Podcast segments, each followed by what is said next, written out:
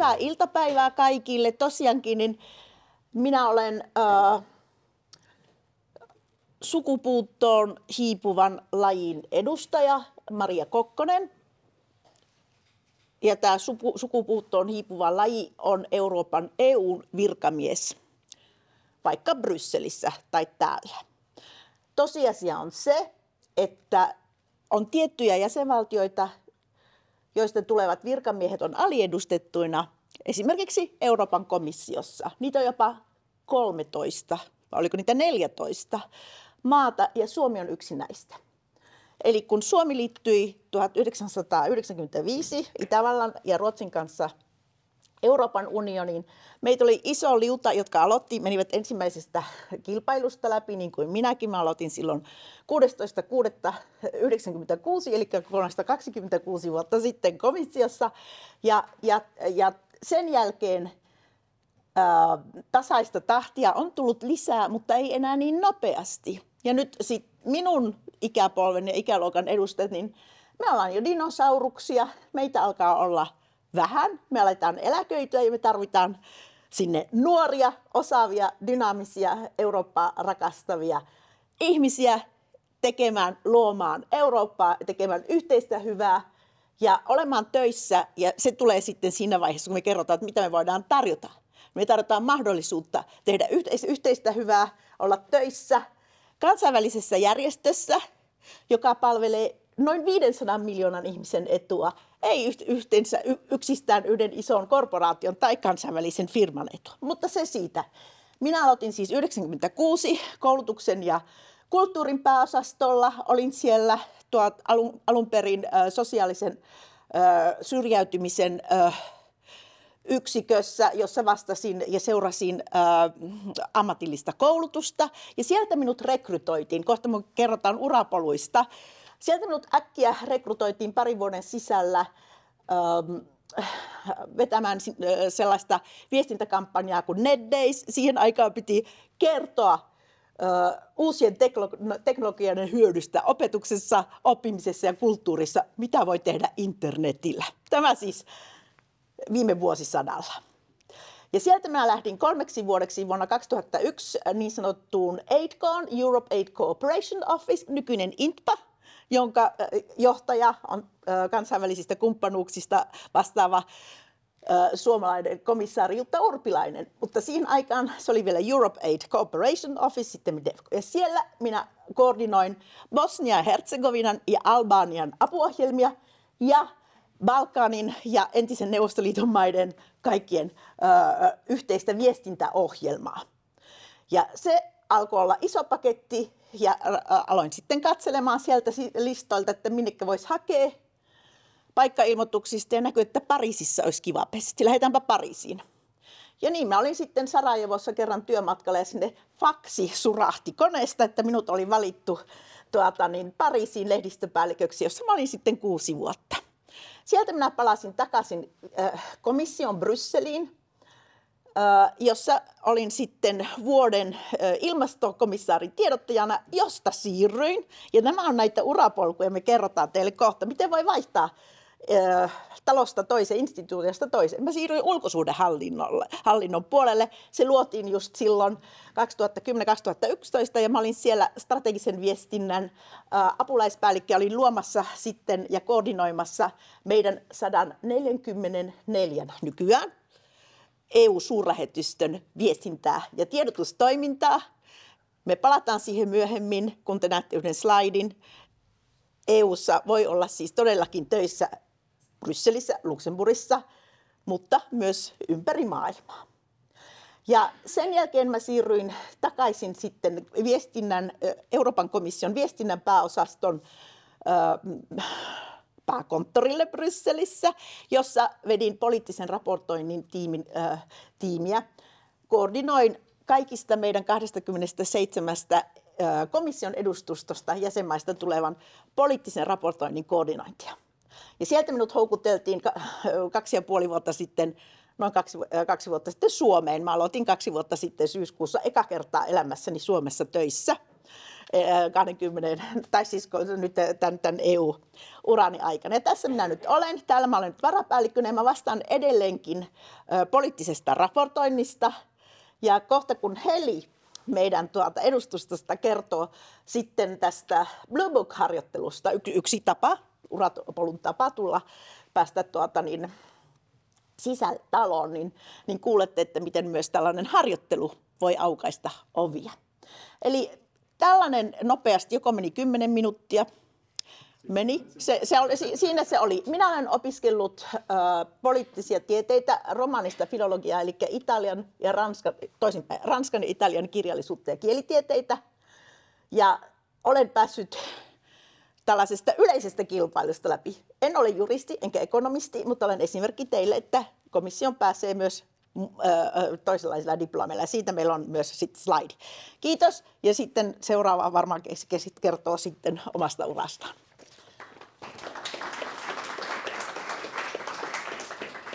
Se onkin Janika. Ai niin se. Meillä on kiva yksi. Just.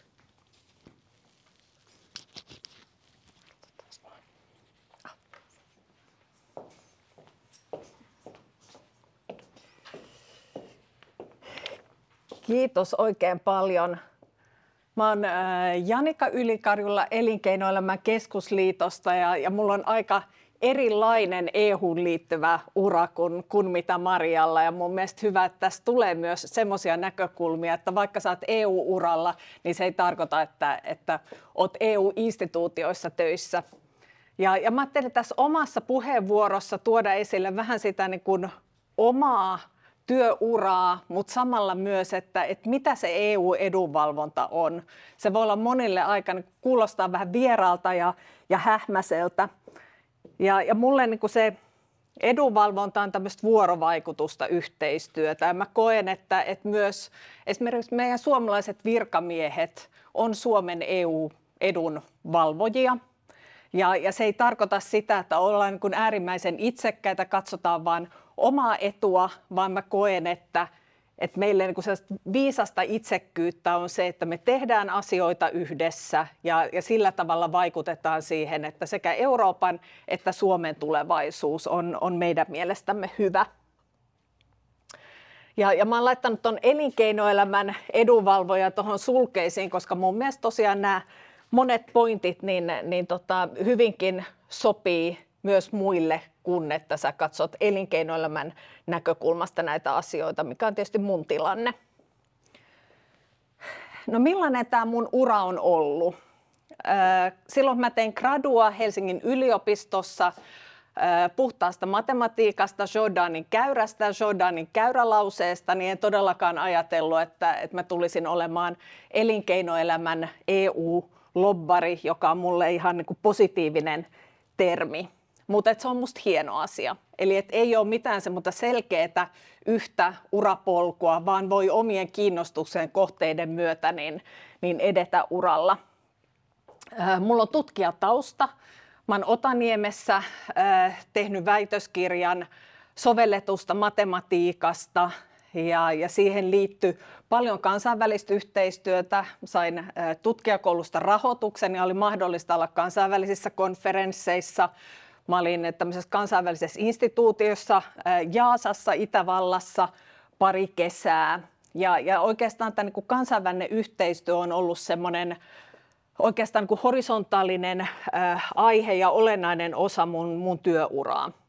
Sitten mä olin Suomen Akatemiassa, joka on tämmöinen tutkimusrahoittaja. Äh, ja, ja siellä myös, kun tutkimushakemuksia käsiteltiin, niissäkin olennainen osa oli kansainvälinen yhteistyö, oltiin yhteydessä siihen, että, että miten me halutaan EU-tutkimusinnovaatiopolitiikkaa viedä eteenpäin. Ja, ja siinäkin tosiaan kun kansainvälinen näkökulma oli vahvasti läsnä. Sitten meillä oli siellä tämmöinen työryhmä, jota Suomen Akatemian silloinen pääjohtaja veti, jossa pohdittiin elinkeinoelämän ja akateemisen maailman yhteistyötä, miten sitä pitäisi vahvistaa, liikkuvuutta vahvistaa. Ja, ja sen myötä itse asiassa siirryinkin sitten elinkeinoelämän keskusliittoon. Ja, ja siellä aloitin niin, että tein tutkimusinnovaatiopolitiikkaa. Ja, ja tässä myös meillä oli vahvaa pohjoismaista yhteistyötä, Paljon tehtiin EU-yhteistyötä ja siinä niin keskeinen yhteistyökumppani oli silloin ja on edelleen semmoinen kuin Business Europe, joka on niin kuin kansallisten ekoiden eurooppalainen kattojärjestö. Ja, ja siinä on niin kuin vinha syy, minkä takia me ollaan vahvasti sen organisaation toiminnassa mukana kun tämmöinen eurooppalainen kattojärjestö sanoo asioista jotakin, niin silloin ihan eri tavalla muskeleita kuin esimerkiksi joku EK-tyyppinen organisaatio EU-tasolla linjaisi joistakin asioista. Ja se on myös semmoinen tärkeä alusta käydä yhteistyötä ja, ja vuoropuhelua meidän muiden maiden sisarjärjestöjen kanssa. No EKlla on Brysselin toimisto. Arvatkaas milloin se on perustettu.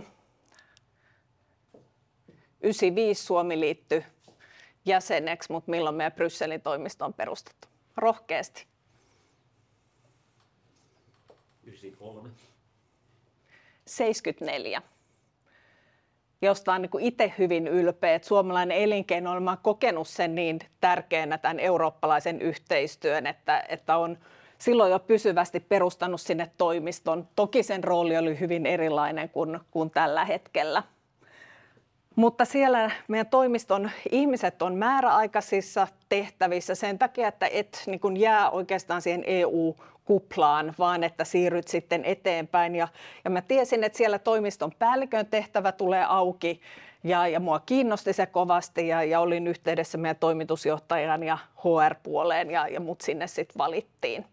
Ja, ja se oli niin todella, todella inspiroiva jakso, yli neljä vuotta – kovaa työtä. Meillä oli aikamoiset niin kuin vaatimukset ja odotukset, mitä meidän pitää tehdä, mutta että, että Bryssel täynnä niin kuin äärimmäisen skarppeja ihmisiä, joilla on niin kuin sama tavoite siitä, että halutaan Eurooppaa ja EUta kehittää.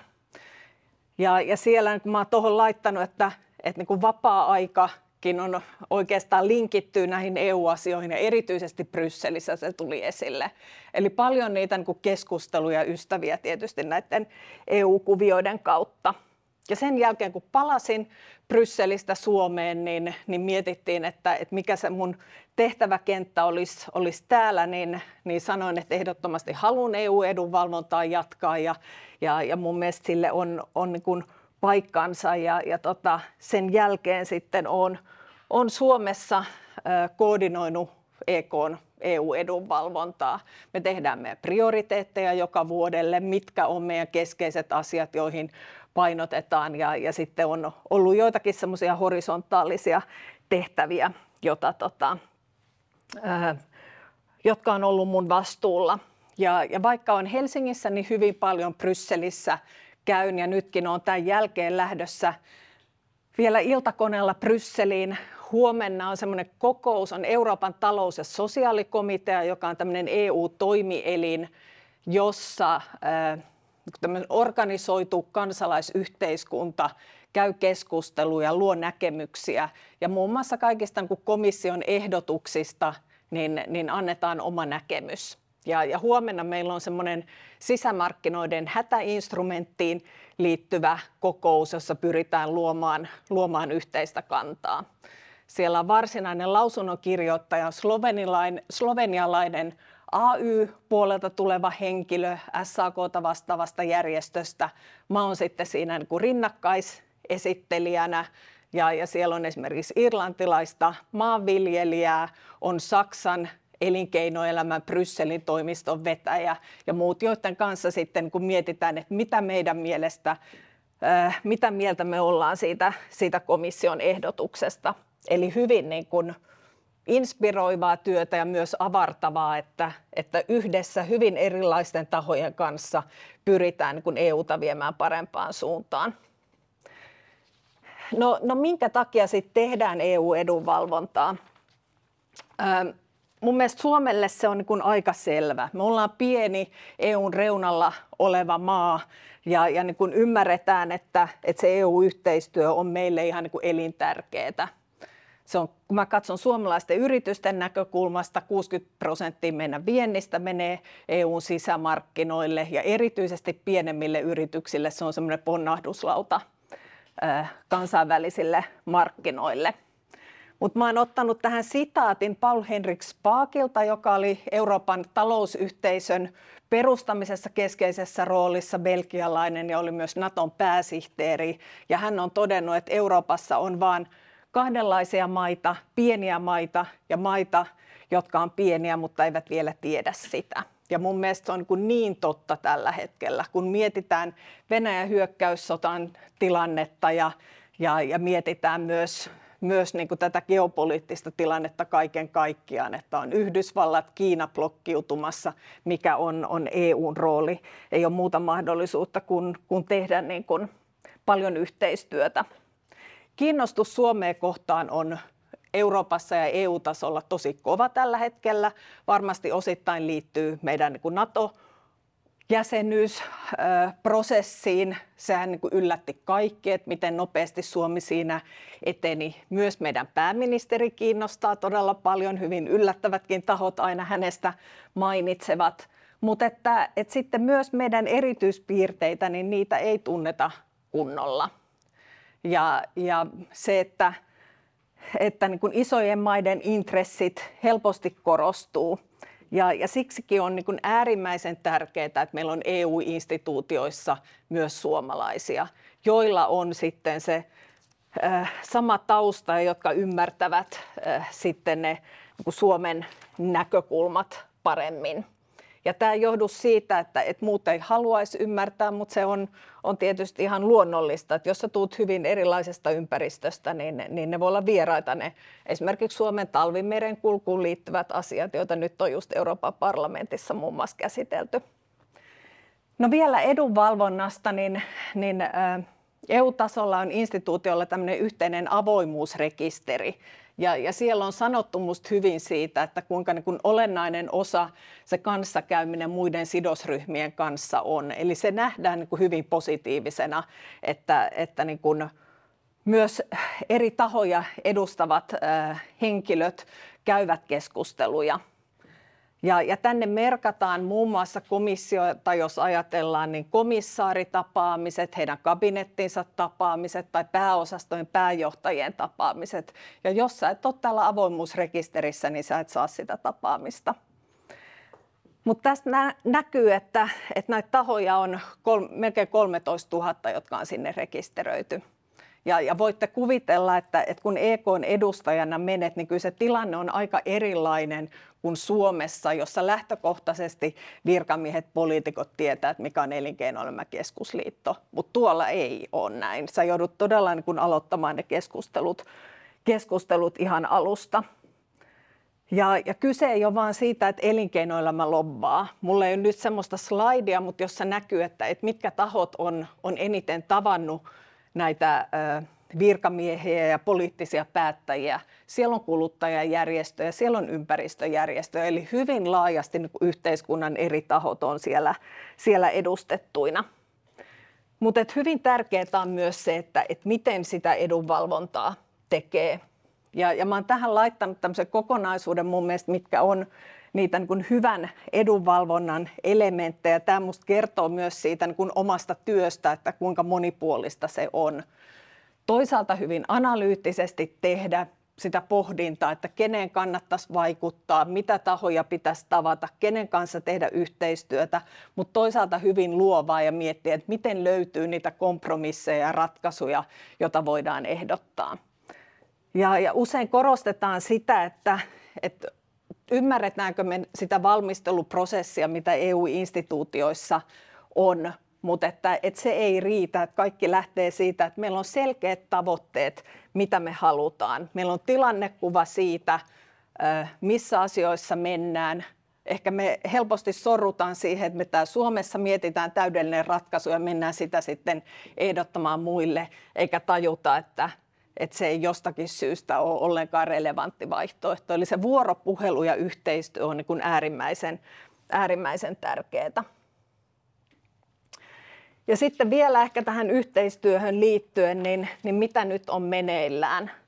On hyvin paljon sitä niin kuin peruslainsäädäntötyötä, mitä EU-tasolla aina valmistellaan. Tällä kaudella on ollut digitaalinen siirtymä, vihreä siirtymä, semmoisia keskeisiä teemoja, niihin liittyvää lainsäädäntöä on. Samalla sitten on tämä kriisi, miten me sitä ratkaistaan. Ja toisaalta pitäisi katsoa jo eteenpäin. Meillä on eduskuntavaalit ensi vuonna – ja ne on niin EU-linjausten kannalta äärimmäisen tärkeitä. Mitä siihen hallitusohjelmaan tulee? Mulla oli itsellä ilo olla Euroopan tulevaisuuskonferenssissa mukana, joka oli Ranskan presidentti Macronin äh, idea. Ja siinä myös niin oli kansalaispaneeleita ja eri puolilta yhteiskuntaa yhdessä mietittiin, mitkä on niitä niin tulevaisuuslinjauksia ja, ja tavoitteita, mitä halutaan. Eli hyvin niin erilaisia tehtäviä. Ja vielä ihan loppuun, mä usein haluan lopettaa omat alustukset tämmöiseen slaidiin. Kun mä tulin takaisin Brysselistä Suomeen, niin mun kollega oli löytänyt semmoisen prosyyrin vuodelta 1993, jolloin alettiin kampanjoida niin kuin Suomen EU-jäsenyyden puolesta ja elinkeinoelämä oli tehnyt sitten tämmöisen prosyyrin ja kun sen lukee, se on niin kuin graafisesti tietysti näyttää tosi karulta ja vanhanaikaiselta, mutta ne viestit on edelleen ihan relevantteja. Ja tässä on niin muutama otsikko siitä, siitä prosyyristä, että kansainvälisyys on Suomen elinehto, eristäytyminen ei ole ratkaisu.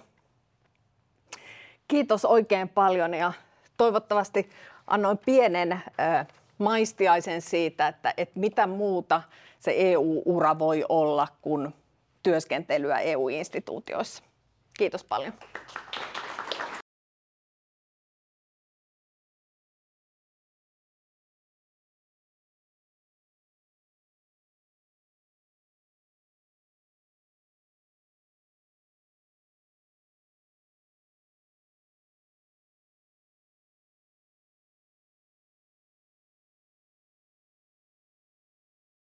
Iltapäivää munkin puolesta. Niin mä oon Jarmo Oikerinen ja tosiaankin Euroopan parlamentin Suomen toimiston päällikkö on ollut, ollut tässä kuusi vuotta ja sitä ennen 12 vuotta Brysselissä erityyppisissä Euroopan parlamentin virkamiestehtävissä. Ähm, viisaita sanoja tässä edellä.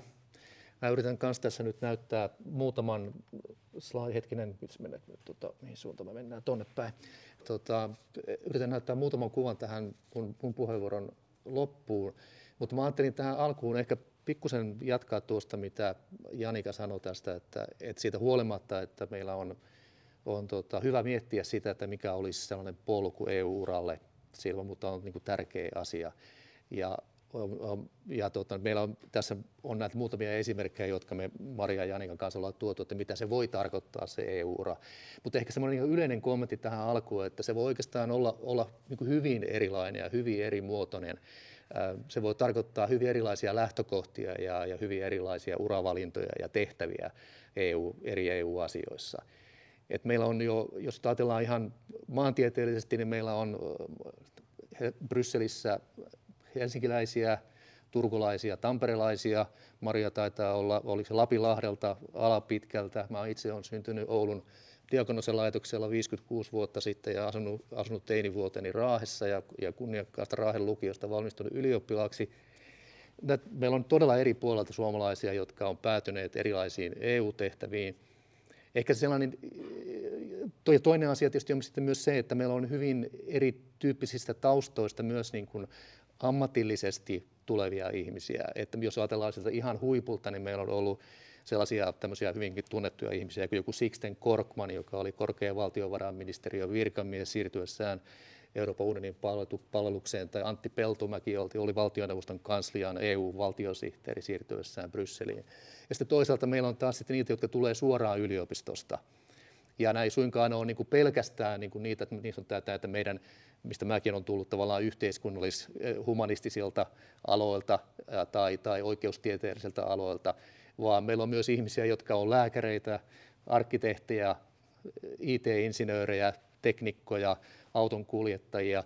viimeksi tuossa, kun tuota, parlamentin puhemies Metsola oli, oli Suomessa kesäkuussa, oli yhteydessä Helsingin poliisin eh, henkilösuojausyksikkö, joka pitää huolta näistä valtiovieraista, jotka tulee Suomessa käymään. Ja selvisi, että tämä henkilö, jonka kanssa olin yhteyksissä, hän oli ollut useamman vuoden Brysselissä tekemässä turvamiehenä töitä.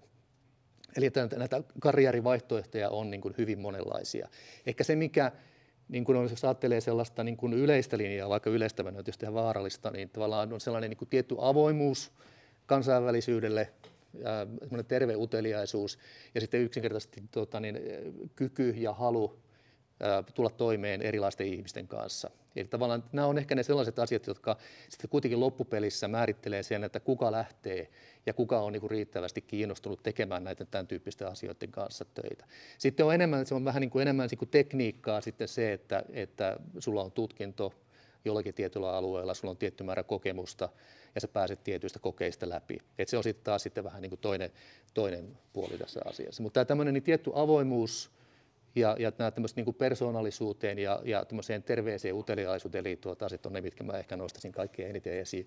Ja tämä vähän liittyy myös siihen, mitä, mitä tuossa Janika äh, puhui siitä, että, että äh, tavallaan tästä myös koko suomalaisessa kulttuurissa olevaan ja yhteiskunnassa olevaan piirteeseen, että meidän pitäisi nähdä että ikkunat auki Eurooppa on edelleenkin sellainen iskulause, joka on relevantti tänä päivänä. Että eristäytyminen ei ole vaihtoehto, jos viittaa tähän otsikkoon, mikä Janika tuossa toi esiin. Ja toivoisin, että tämä olisi edelleenkin ei pelkästään niin kuin teidän, teidän ja jotenkin tiettyjen Eurooppa, Eurooppaan suuntautuneiden ihmisten tavallaan mentaliteetti, vaan niin kuin ylipäänsä suomalaisen yhteiskunnan tämmöinen piirre. Toinen juttu, minkä mainitsin tässä, mikä myös tässä tuli edellä jo esiin, on sitten tämä että se työ, mitä Euroopassa tehdään, niin se on hyvin arvokasta. Ei pelkästään niin kuin Euroopan kannalta, vaan myös, myös Suomen kannalta. Se on niin kuin, ja, se on myös tietyllä tavalla nämä asiat, jotka liittyy niin kuin kansalliseen intressiin, eurooppalaiseen intressiin ja ihan tämmöisen niin kuin maailman kansalaisena olemiseen, ei suinkaan ole niin kuin toisiaan pois sulkevina.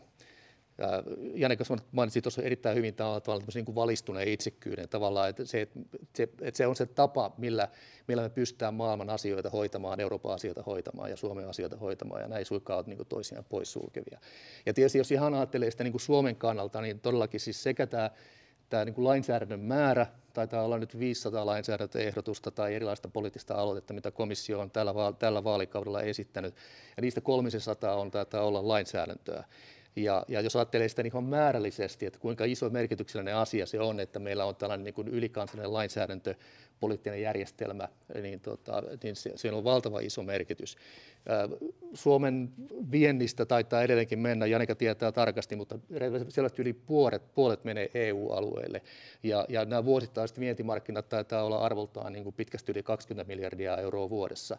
Eli käytännössä meidän, niin kuin, meidän suomalaisten hyvinvointi hyvin pitkälti liittyy siihen, että, että me ollaan mukana tässä ja, tota, ja pidetään huolta paitsi niin kuin omasta edustamme, myös tämän koko alueen edusta, koska tämän koko alueen terveydentila ja sen hyvinvointi sitten heijastuu siihen, kuinka paljon me voidaan sitten tavallaan hyötyä siitä myös itse. Eli ihan tämä semmoista hyötyajattelu on niin kuin hyvin tärkeää. Ja toivoisin, että tämä, tämä näkyy sitten tietysti siinä, että myös ihan tämmöisenä niin kuin uravalintakysymyksenä, että, että se näkyy suomalaisessa yhteiskunnassa muutenkin kuin tämän tyyppisinä tilaisuuksina. Ja myös itse asiassa myös niin kuin suomalaisen, Suomen valtion virkateissä sillä tavalla, että, että, että näitä samantyyppisiä esimerkkejä kuin Sixten Korkman ja Antti Peltomäki tulisi enemmänkin ja eri, eri, eri vaiheissa suomalaisilla virkauraa olevilla ihmisillä ja tavallaan, että se, se meritoituminen Brysselissä myös näkyy sitten tavallaan siinä, kuinka he, he pääsevät etenään uralla myös niin kuin Suomen päässä. Eli nämä, nämä on ehkä sellaisia asioita, tämä, tämä tietynlainen avoimuus ja tämä merkityksellisyys, mitkä mä ehkä nostaisin kaikkein eniten, eniten esiin. Sitten tästä omasta, omasta polustani, tota niin, mä sanoisin, että nämä polut on tietysti kaikki hyvin erilaisia, ja, ja tota, mulle henkilökohtaisesti virkamiesura tuli varsin myöhään vasta niin kuvioon mukaan. Et mä menin Tampereelle opiskelemaan, opiskelin, ähm, oli kaksi pääainetta, historia ja tiedotusoppi, ja mä päädyin tekemään tutkinnot kaikki sitten loppujen lopuksi historiasta. Mutta mulla oli tavallaan hyvin monenlaisia erilaisia vaihtoehtoja, joita mä mistä punnitsin. Et mä olin kesätoimittajana välillä ja sitten tein jotain opettajasijaisuuksia ja näin poispäin. Ja loppujen lopuksi päädyin sitten kuitenkin niin kuin enemmän tutkijapolulle sitten 90-luvulla. Mä asuin puolet 90-luvusta ulkomailla erilaisissa tutkijatehtävissä. Oli Suomen Akatemia ja yliopiston palveluksessa siinä 90-luvun ajan. Ja sitten mä tein siinä, siinä välissä tein tämän EU-virkamieskokeen, joka sitten antoi mulle mahdollisuudesta 2000-luvun alussa siirtyä Brysseliin ja Euroopan parlamentin tehtäviin. Ja vähän samalla tavalla kuin Maria tuossa sanoi, niin sitten kun sä oot ison talon sisällä, niin ne tehtävät voi vaihdella hyvin paljon. Että mullakin on, oli, oli paljon tällaista tota niin, näihin omiin tavallaan akateemisiin kiinnostuksen aloihin, kansainväliseen politiikkaan liittyviä kysymyksiä, joten parissa mä pääsin tekemään valiokuntatyötä ja erilaista policy department työtä, tällaista niin kuin taustatus, briefing työtä, mutta sitten toisaalta mä oon ollut tehnyt paljon työtä myös viestinnän kanssa, mikä on ollut mulla toinen tällainen selkeinen niin kuin keskeinen alue, minkä kanssa on tehnyt. Ja, ja, tota, ja tosiaankin tämä on vain yksi sellainen polku, tämä, tämmöisen niin kuin ikään kuin selkeästi akateemisesti juristi, humanisti, yhteiskuntatieteilijä, taustaisten ihmisten työt. Ja sitten tosiaan pitäkää mielessä, että myös näitä myös niin erilaisia tukitoimenpiteitä tarvitaan talossa. Euroopan instituutit on erittäin monikielisiä ja se tarkoittaa sitä, että erityisesti lingvisteille on paljon töitä. Kääntäjiä, tulkkeja tarvitaan paljon ja myös niin kuin isossa talossa tarvitaan sitten myös, myös sitten tosiaankin auton kuljettajista turvahenkilöstöön ja, ja tuota, arkkitehteihin, lääkäreihin ja, ja, ja tuota, keittiöhenkilökuntaa, ihmisiä, jotka osaa näitä asioita hoitaa. Eli todella semmoinen laaja-alainen näkemys tähän on, on tota, erittäin asiallinen. Ja, ja, ja tota, mä sanotaan vielä tähän loppuun sitten vielä ihan muutaman tämmöisen tilastotiedon siitä, mitä tämä nyt tarkoittaa niin kuin sitten käytännössä, minkälaista, minkälaista instituutioista on kysymys. Parlamentti ei suinkaan ole, ole suurin Brysselin instituutioista, mutta tosiaan siellä on 705 vaaleilla valittua parlamentin jäsentä. 1986 tämä on viime vuoden lopun tietoja akkreditoitua assistentteja, jotka tekevät töitä suoraan parlamentin jäsenille. 1033 poliittisten ryhmien virkamiestä, jotka siis tekevät vähän niin kuin eduskuntaryhmille töitä. Ja sitten 6700 virkamiestä, jotka tekevät töitä parlamentin sihteeristölle. Eli tuommoinen noin 10 000 ihmistä on meidän talossa, mikä tarkoittaa jo sitä, että puhutaan aika isosta, isosta instituutiosta, vaikka ei siis ole suurin näistä, näistä Brysselin instituutioista. Tässä nopeasti vain tämmöinen yksi kuva, hetkinen, taidettiin menettää. Se varmaan tulee takaisin Joo, just tota, ihan vain tämmöinen nopea piirakkokuva siitä, että kuinka erilaisia sektoroita siellä on. Eli, eli tavallaan tämmöinen niin kuin ikään kuin neuvoantaja, virkamies, rooli on vain niin kuin 17 prosentilla parlamentin väestä, ja sitten meillä on tosi paljon näitä muuta, muita sektoreita, jotka, joissa ihmiset tekee töitä. Suomalaisista meillä on siis 14 parlamentin jäsentä, kahdeksan naista, kuusi miestä, assistenttia tällä hetkellä 46, heistäkin suuri osa naisia. Sihteerisen virkamiehiä 146, heistä aika iso osa on, on tulkkeja ja kääntäjiä. Heistä 81 hallintovirkamiehiä assistenttivirkamiehiä 65. Ja tosiaankin, miten Mariakin tuossa sanoi, niin meidän keski-ikä alkaa olla aika, aika moista, eli mikä tarkoittaa tietysti näin niin kuin teidän kannaltanne sitä, että suomalaisten virkamiesten rekrytointia tullaan varmasti kiihdyttämään. Ja mainitsen vielä myös tämän saman asian, minkä Mariakin tuossa sanoi, eli, eli tuota, harjoittelupaikoista kannattaa olla kiinnostunut. Jos nämä asiat kiinnostaa, pääsee katsomaan sitten paikan päältä, että miltä nämä työt näyttää. Ja tässä on kaikki mun puolestani. Kiitoksia.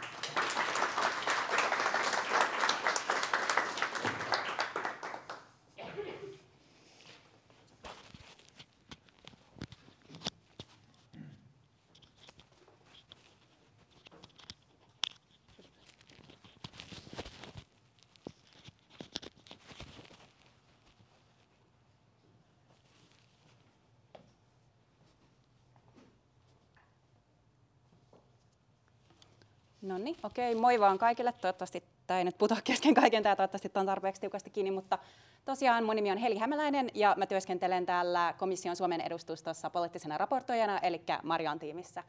Ja aloitin siellä tosiaan juurikin Blue Book-harjoittelijana tässä tota noin maaliskuussa, niin tämän vuoden maaliskuussa, ja se päättyi tuossa heinäkuun lopussa ja nyt sitten elokuusta alkaen olen työskennellyt poliittisena raportoijana ja jatkanut, eikö hetkinen, syyskuusta, niin mulla oli elokuu tämmöistä lomaa niin sanotusti pakollista työttömyyttä. Tota noin, mun taustaltani mä oon valtiotieteilijä äh, valmistunut täältä Helsingin yliopistosta, eli tosi kiva taas olla täällä tota noin, ja kiva nähdä, että täällä on näin paljon urasta ja aiheesta kiinnostuneita. Tota noin, valmistuin 2021 kesällä, eli tota noin, niin viime, about vähän yli vuosi sitten toukokuussa. Mun pääaineena oli politiikan tutkimus, äh, eli kandissa se oli käytännössä valtiooppia siinä sen sisällä politiikan tutkimus ja sitten maisterissa siitä tuli se politiikan ja viestinnän tutkimus, eli polvista kotoisin. Sivuaineena olen lukenut kandissani tota noin, taloustiedettä ja kansainvälistä oikeutta ja sitten maisterissa mä opiskelin Itä-Asian politiikkaa ja EU-asioita tai EU-opintoja. Eli tota noin, opinnoista lähtien ja totta kai sitä ennenkin on ollut tämmöinen laaja kiinnostus EU-asioihin, mikä sitten tännekin uralle sitten lopulta innoitti. Tota noin, ehkä aiemmasta työkokemuksesta voi myös sen verran sanoa, että No, mä sain ekan oman alan työkokemukseni vuonna 2019. Mä olin niin onnekas, että pääsin työskentelemään tässä liaison officerina tota noin, silloin, kun Suomella oli tämä EU-puheenjohtajuuskausi.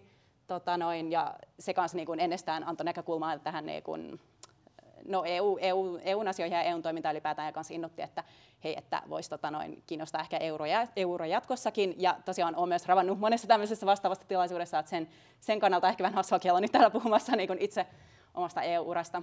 Tota noin, niin, eli se oli tosiaan ensimmäinen työkokemus ja sitten sen jälkeen mä oon myös ollut tota noin, edustusto, Suomen edustuston tota noin, siis Suomen suurlähetystössä Tokiossa harjoittelijana, Edufi-harjoittelijana. Mä olin kanssa käynyt Japanissa vaihdossa sitä ennen Osakassa, niin sitten se oli semmoinen mielenkiintoinen jatko sille ja sen jälkeen on ollut myös kesätöissä ulkoministeriössä. Mutta sitten tota noin, valmistumisen jälkeen, eli noin vuosi sitten, oikeastaan mä laitoinkin tota noin Blue Book-hakemuksen jo silloin heti menemään, tai käytännössä se tapahtui silloin maaliskuussa, milloin se haku on, mitä kohta, kohta tota noin puhun enemmän siitä. Mutta tota noin, sitten mä olin myös selvästikin hakenut myös muihin paikkoihin, ei ollut ainoa suunnitelmani sillä hetkellä. Tota noin, ja sitten satuin saamaan toisen mielenkiintoisen työtarjouksen sitten, tai harjoittelupaikan Kööpenhaminassa YK World Food Programmen viestintäharjoittelijana. Ja sitten sieltä oikeastaan tuli se tieto ensin, niin sitten mä päätin, että okei, no mäpä nyt lähden sinne mutta tota noin, silti koko ajan oli edelleen mielessä se sama opinnoista asti ollut kiinnostus, että okei, okay, no kyllä ne EU-asiat silti niin kiinnostaisi ja pitäisikö vielä käydä kokeilemassa sitä, että sehän voisi olla aika hauskaa. Ja tota noin, ää, sitten jo päätinkin sen, sen tota noin, köpiksen harkan jälkeen tai siinä aikoina, että okei, okay, no ehkä mä nyt niin laitan sen Blue Book-hakemuksen vielä menemään ja, tota noin, ja sitten kävi niin onnekkaasti, että pääsin tänne meidän tota noin, Suomen edustustoon jossa sitten tosiaan on ollut nyt sitten maaliskuusta alkaen.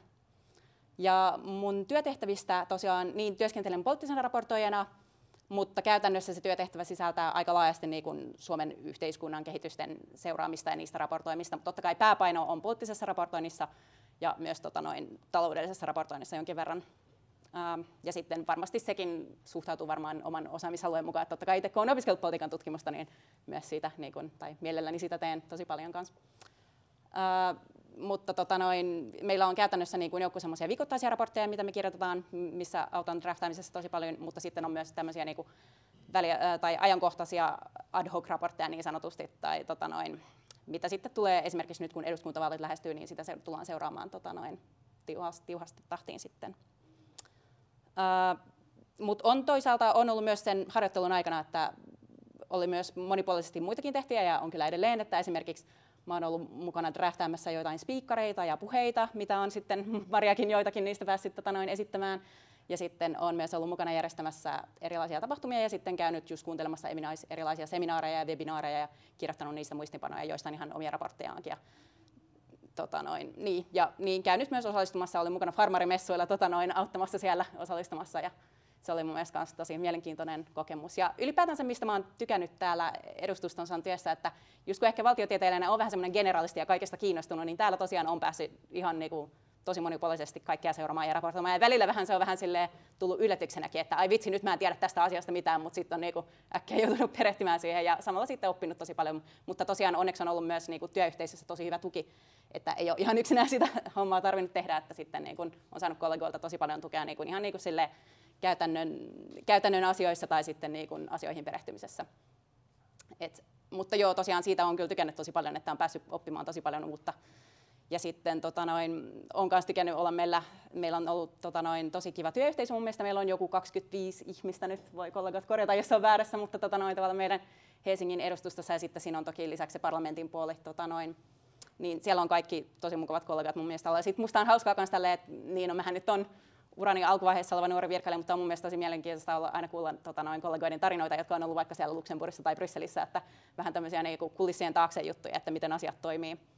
Että se on ollut mun mielestä tosi hauskaa. Ja sitten totta kai tähän Blue Book-harkkaan oikeastaan sisältyy myös reissu Brysseliin, joka on niin kuin korvattu että siellä pääsi sitten niin kuin vähän, no oikeastaan mun harkan aikana se järjestettiin siinä puolessa välissä harkkaa koronapandemian takia se vasta otettiin uudestaan käyttöön, mutta nyt esimerkiksi tämä meidän tämän kierroksen Blue Book-harjoittelija on sitten päässyt, niin kuin se kuuluu sen harjoittelunsa alkuun sinne Brysseliin tämmöiselle kolmen päivän perehdytysreissulle, missä pääsee niin kuin vähän kuulemaan näistä eri EU-instituutioista ja vähän ehkä tapaamaan niitä muita harkkareita ja tota noin, niin, saamaan ehkä kokonaiskuvaa siitä hommasta, mitä sitten niin kuin käytännössä juuri, ruohonjuuritasolla tekee.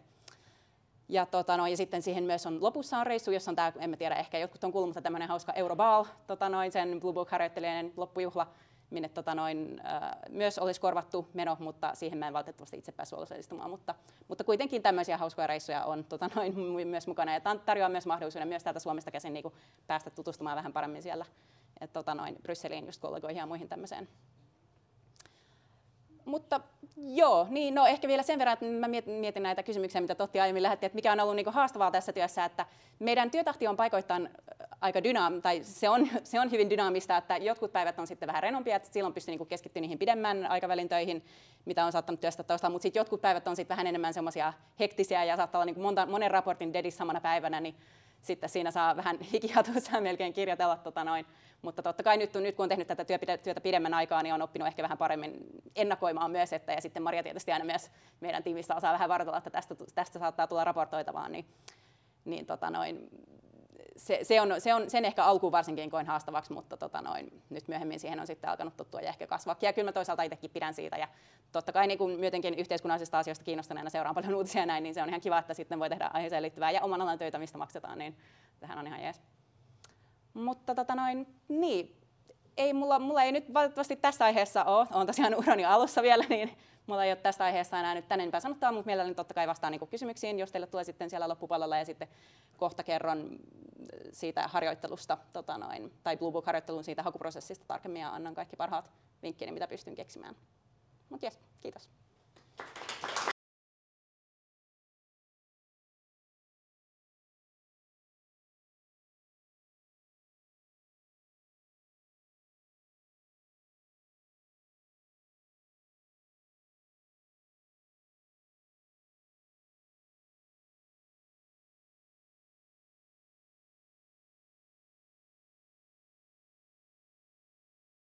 Kiitoksia tässä vaiheessa tota, kaikille puhujille noista EU-ura-esittelyistä ja myös hyvistä puheenvuoroista sen asian suhteen, että miksi on tärkeää, että me suomalaiset pysymme e, kaikissa EUn ytimissä.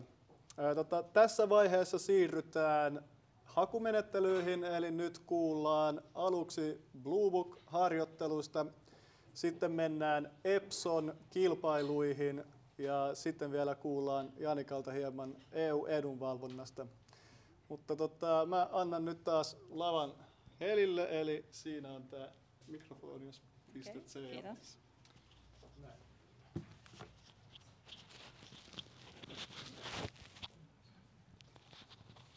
No niin, by popular demand, back on stage again. Täältä tulee tämä meidän diashow. Tota noin. Eli tosiaan joo, mä nyt kerron vähän enää tarkemmin tästä äh, hakuprosessista tähän Blue Book-harjoitteluun liittyen. Äh, ihan näin alkuun disclaimeri, että totta kai on valtava mahdollisuus eri harjoitteluita EU-instituutioissa, tota noin, joihin kaikkiin pääsee tutustumaan tota noin, tai löytää hyvän koosteen äh, täältä Epson sivuilta, eli siellä uh, job opportunities ja traineeships, että siellä pääsee tutustumaan. Niihin on kaikkiin omat niin kuin, hakumenettelynsä, eli valitettavasti ei ole sellaista yhtä keskitettyä niihin kaikkiin. Tota noin, mutta sieltä, pääsee, sieltä saa ainakin saa hyvän kokonaiskuva, ja sitten totta kai on paljon muitakin työtä Brysselin yhteydessä, mutta me nyt totta kai ollaan täällä promaamassa teille tätä Blue Book-harjoittelua, eli komission harjoittelua. Tota noin, yhteensä se harjoittelu kestää viisi kuukautta. Niitä on kaksi vuodessa, eli maaliskuusta heinäkuuhun, minkä mä itse siis kävin, ja sitten lokakuusta helmi, äh, helmikuuhun, niin siitä saa palkkaa, tai tota noin, on maksettu. Tuossa lukee plus minus 1200, mutta nyt se on kyllä ollut reilusti päällä sen, tai mä mietin, että olisiko pitänyt vaihtaa 1300, koska nyt se on esimerkiksi tällä viimeisimmällä kierroksella, se on, taisi olla 1270 jotain, että nostetaan niin kuin inflaation mukana sitä korvaustakin.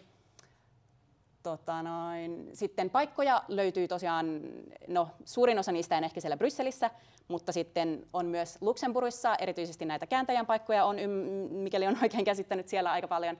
Ja sitten tota noin, ympäri Eurooppaa justiinsa näissä edustustoissa, mutta sitten tiedän myös, että on esimerkiksi tämä Europe Environment Agency, joka on Köpiksessä ja sitten on Frontexilla paikkoja Puolassa. Että niihin kannattaa hyvin tutustua, että niitä tosiaan löytyy ympäri Eurooppaa, mutta valtaosa siellä Brysselissä.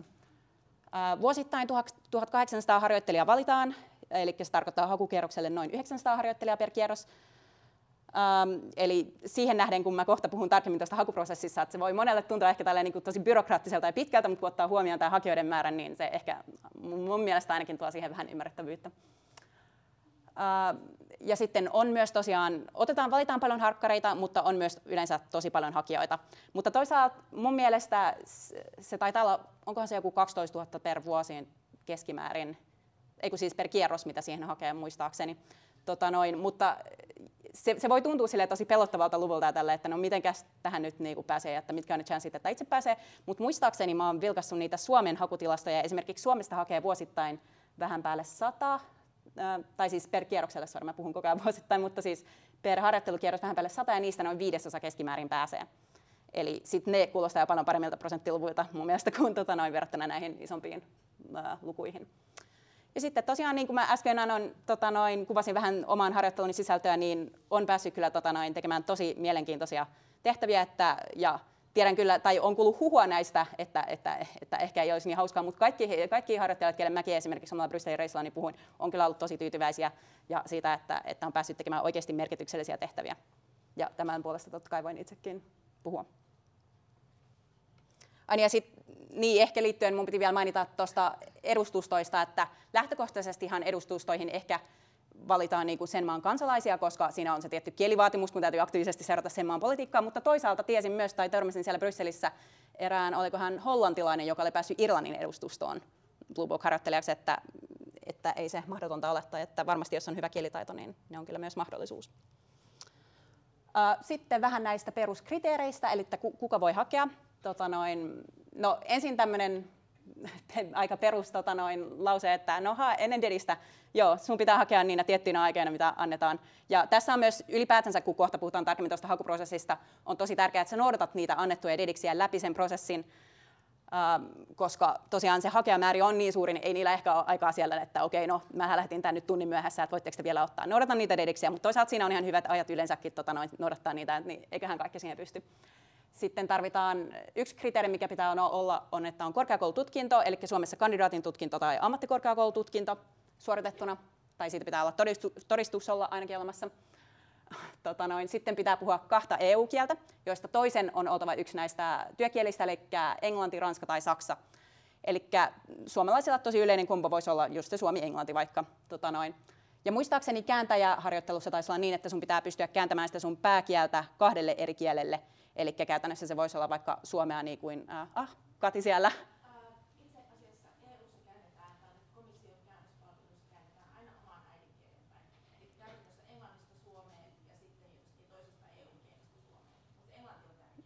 Mm. No niin, sieltä tuli asiantunteva, eli tosiaan Kati on meillä kanssa työskennellyt, tai tulee nimenomaan sieltä äh, DG Translationin puolelta, niin hän, hän on asiantunteva osu, tota, noin henkilö näissä kysymyksissä. Mutta tota noin, niin, eli kielivaatimuksia on tähän uh, administration harkkaan kaksi. Sitten ei tarvitse olla EU, EUn kansalainen, eli otetaan joka, joka kierrokselle tietty määrä myös EUn ulkopuolelta. Ei ole ikärajaa. Keskimäärin ehkä siellä on noin 25-35-ikäisiä. Tämäkin nyt on aika laaja haarukka, mutta siis saa minkä ikäisenä tahansa mennä sinne. Kyllä mä itsekin siellä just siellä Brysselin matkalla näin, että oli ihan laidasta laitaan ihmisiä tai kaikilta iän spektriltä semmoinen vaatimus on, että ei saa olla, olla yli tota, noin kuusi viikkoa ollut töissä missään EU-instituutiossa, järjestössä, organisaatiossa, eikä käsittääkseni myöskään MEPin toimistolla, eli missään tämmöisessä virallisessa EU-instituutioihin liittyvässä, liittyvässä organisaatiossa. Ja sitten voisiko olla sinä? Toivottavasti te kaikki innostutte tästä tämän jälkeen, että voitte hakea. Nyt sitten vähän tarkemmin tästä itse hakuprosessista. Eli tosiaan niitä oli kaksi hakukierrosta vuodessa, on myös kaksi, tota noin, tai niin, kaksi, kaksi harkkaa osuutta vuodessa, ja, eli myös kaksi hakukierrosta. Niihin lokakuun harkkoihin haetaan tammikuussa, muistaakseni viimeinen päivä tammikuuta taitaa olla se tota noin, deadline sille. Nämä kaikki löytyy sieltä Blue, Bookin, uh, Blue Book Traineeship nettisivuilta, että käykää sieltä tarkistamassa nämä varmat tiedot. Mm, ja sitten tota noin, siihen maaliskuussa alkavaan harjoitteluosuuteen, harjoittelukierrokseen haetaan heinä-elokuussa. Ja tämä haku tehdään tämmöisen online-hakuportaalin kautta, EU Online. Sinne tehdään tunnukset ja salasanat ja sitten täytetään siellä. Ja, tota noin, mun mielestä se vastaa aika hyvin semmoista niin kuin perushakemusta, että jos on niin kuin ennen täyttänyt mihinkään semmoiseen tämmöiseen valmiiksi tai semmoiseen, semmoiseen työtehtävään, esimerkiksi valtiolle, missä niinku täytetään niinku niihin hakulaatikoihin, niin se mun mielestä se vastaa aika hyvin perusmallista semmoista, että sinne laitetaan perustiedot. Ja, uh, mun hakukierroksella sinne laite, sai laittaa kolme uh, edellistä työkokemusta, mutta nyt mä oikeastaan luin sieltä tänään, että viisi saa listata up to five tota noin, näitä kokemuksia sinne, joten uskotaan niitä nettisivuja tota noin, eli viisi kokemusta saa listata sinne. Ne voi olla myös osa-aikatöitä tai vapaaehtoistöitä, jos ne on täysipäiväisiä, mutta sieltä tosiaan löytyy tarkasti ne kriteerit, mitä siihen saa listata. Mutta kannattaa listata semmoisia, mitä miettii, niin kuin, että on relevantteja sen tehtävän osalta, mitä niin sä itse haluat tehdä. Ja sitten kanssa ehkä vähän niin kuin perustyönhaussa, niin miettiä näitä avainsanoja, että miten sä kuvailet niitä sinne. Ja sitten totta kai koulutukset listataan sinne, kielet. Jos on ollut Erasmus-vaihdosta, siitä on hyötyä. Mä itse en ollut Erasmus-vaihdossa, mutta mä olin tosiaan kansainvälisessä, tai kansainvälisessä Euroopan ulkopuolisessa vaihdossa Tokiassa, mutta kaikesta tämmöisestä KV-kokemuksesta on varmasti hyötyä. Listataan ne kielet, laaja kieliosaaminen on tietty plussaa, ja sitten siellä on kaksi semmoista motivaatiokirjaosuutta. Sitten ehkä yksi tärkeä pointti, niin mitä siinä, haku, siinä hakulomakkeen vaiheessa tehdään ja mihin kannattaa käyttää mun mielestä aikaa ja mitä itse toivon, että olisin ehkä itsekin käyttänyt aikaa siihen, että kun siihen listataan niin kun sun preferenssijärjestykseen ne pääosastot, mille sä haet, tai, tai nämä instituutiot tai organisaatiot, siis meinaan näitä virastoja, anteeksi, niin, tota noin, niin, ne listataan sinne preferenssijärjestykseen, ja sillä on sitten merkitystä myöhemmin, myöhemmin tässä hakuprosessissa, mä kohta puhun siitä. Mutta tosiaan se, mitä mä itse ehkä olisin toivonut, että mä olisin siinä vaiheessa paremmin tehnyt, olisi, että mä olisin niinku oikeasti tutkinut paremmin, että mitä niissä niinku eri DGissä tehdään. Tai totta kai mä nyt niinku olin katsonut, että mitä niitä on ja miettinyt vähän, että minä mä haluaisin.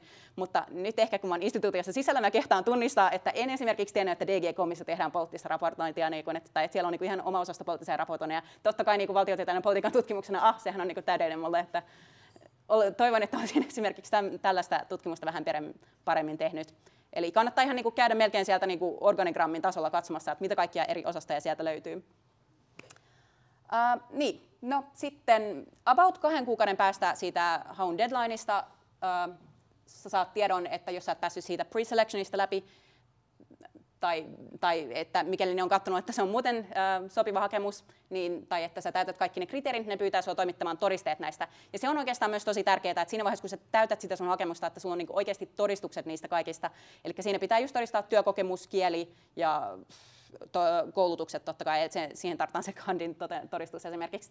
Tota noin, ja se on aika pieni se aikaraja, mitä ne antaa tota noin, täyttää, lähettää ne todistukset. Se taitaa olla viikko, niin sen takia se on just siinä lomakkeen täyttövaiheessa ja hyvä olla ne tallessa tai sitten vähintään siinä vaiheessa alkaa hankkia niitä todistuksia.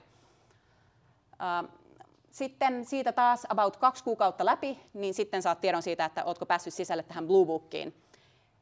Onneksi olkoon, jos näin, mutta sekään ei totta kai vielä tarkoita sitä varsinaista harjoittelupaikkaa, vaan tota noin, se on tämmöinen niin kuin reservilista, mistä sitten ne DG voi alkaa niin kuin tarkastelemaan, tai siinä vaiheessa ne DG pääsee näkemään itse sen sun profiilin, hakijaprofiilin.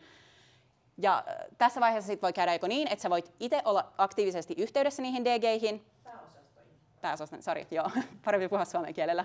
Tota noin. Niin, eli sä voit itse aktiivisesti olla yhteydessä niihin pääosastoihin, Tota noin, eli sä saat esimerkiksi siinä vaiheessa, kun sä saat tiedon siitä Blue Bookiin pääsystä, niin sä saat listan eri puhelinnumeroista, mutta sitten totta kai, kun sä oot aiemmin jo tsekannut fiksuna ihmisenä ne, sen organigrammin, niin sä tiedät ehkä vähän niin osastokohtaisestikin, kenellä voi laittaa viestiä. Ja tota noin, sit heihin voi olla yhteydessä joko soittaa, tai sitten voi lähettää sähköpostia, missä on sun CV ja pieni semmoinen motivational letter, että minkä takia sä haluaisit just sinne. Koska siinä vaiheessa, kun sä täytät sen online application, niin se on vielä aika laaja, kun sä kuitenkin oot listannut sinne kolme semmoista pääosastoa, minne sä haluaisit, niin sehän on vielä suhteellisen laaja hakukirja, mitä sä kirjoitat sinne, niin tuossa vaiheessa sit voi ehkä kirjoittaa vähän kohdennetumman, jos, äh, jos sä niin haluat tehdä. Tota noin, niin, eli voit alkaa olla yhteydessä ja siinä kannattaa myös olla tosi nopea, sillä muistaakseni se on aika lyhyt aika, missä ne, niinku, ne pääosastot pääsee valkkaamaan ne harkkarinsa. Mä oon kuullut tämmöisen jutun, että se olisi peräti kaksi viikkoa, mutta ei, ei lyhyempi. No niin, okei, okay, niin. Hirveällä vauhdilla ja käydään läpi. Joo, että siellä siellä parhaat harkkarit viedään pöydältä. Et sen takia myös sen oman lobbauksen, tai jos aikoo olla yhteydessä sinne, niin kannattaa tehdä tosi nopeasti. Ehkä jopa samana päivänä, kun saa tiedon sinne Bluebookiin pääsystä, niin sitten kannattaa olla yhteydessä.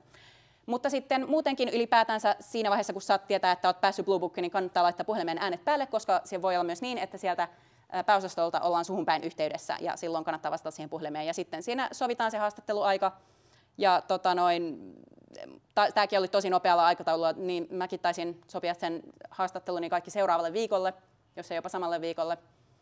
Ja tota noin, sitten käyttää tämmöisen, meillä oli videohaastattelu tota noin, tänne komission Suomen edustustoon, ja ne voi, ne voi olla jotain semmoisia 15 minuutin haastatteluja tai 30 minuutin haastatteluja, ja se on semmoinen aika perustyöhaastattelu, mutta myös ehkä kannattaa perehtyä siihen, että sä osaat vastata joihinkin asiakysymykseen liittyen juuri nimenomaan sen pääosaston toimintaan.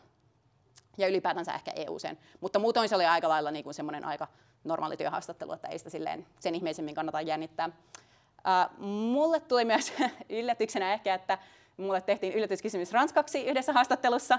Eli jos sä oot sanonut, että sä osaat ranskaa, niin kannattaa myös valmistautua henkisesti puhumaan sitä tota noin, itse siinä haastatteluvaiheessa, mutta tietystikään tämä on tietty tämmöinen stereotypia, että Brysselissä pitäisi osata ranskaa, mutta ei, ei tarvitse osata ranskaa, mutta jos olet sanonut hakemuksessa näin olevan, niin sitten on hyvä hoitaa se ää, taidot kuntoon.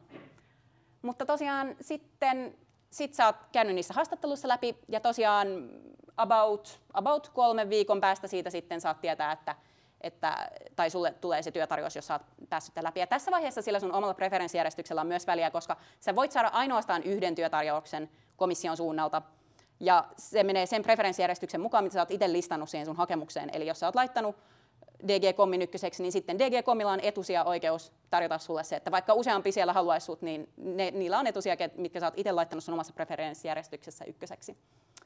Mutta niin, sitten sä saat paikan ja sitten se on susta kiinni, haluat kohtaa vastaan. Eli tässä lyhykäisyydessään ää, esittely tästä ja vastaan jälleen mielelläni kysymyksiin. Ja seuraavaksi meillä Maria kertoo sitten ihan virkamiesurasta sitten, tai virkailijaurasta.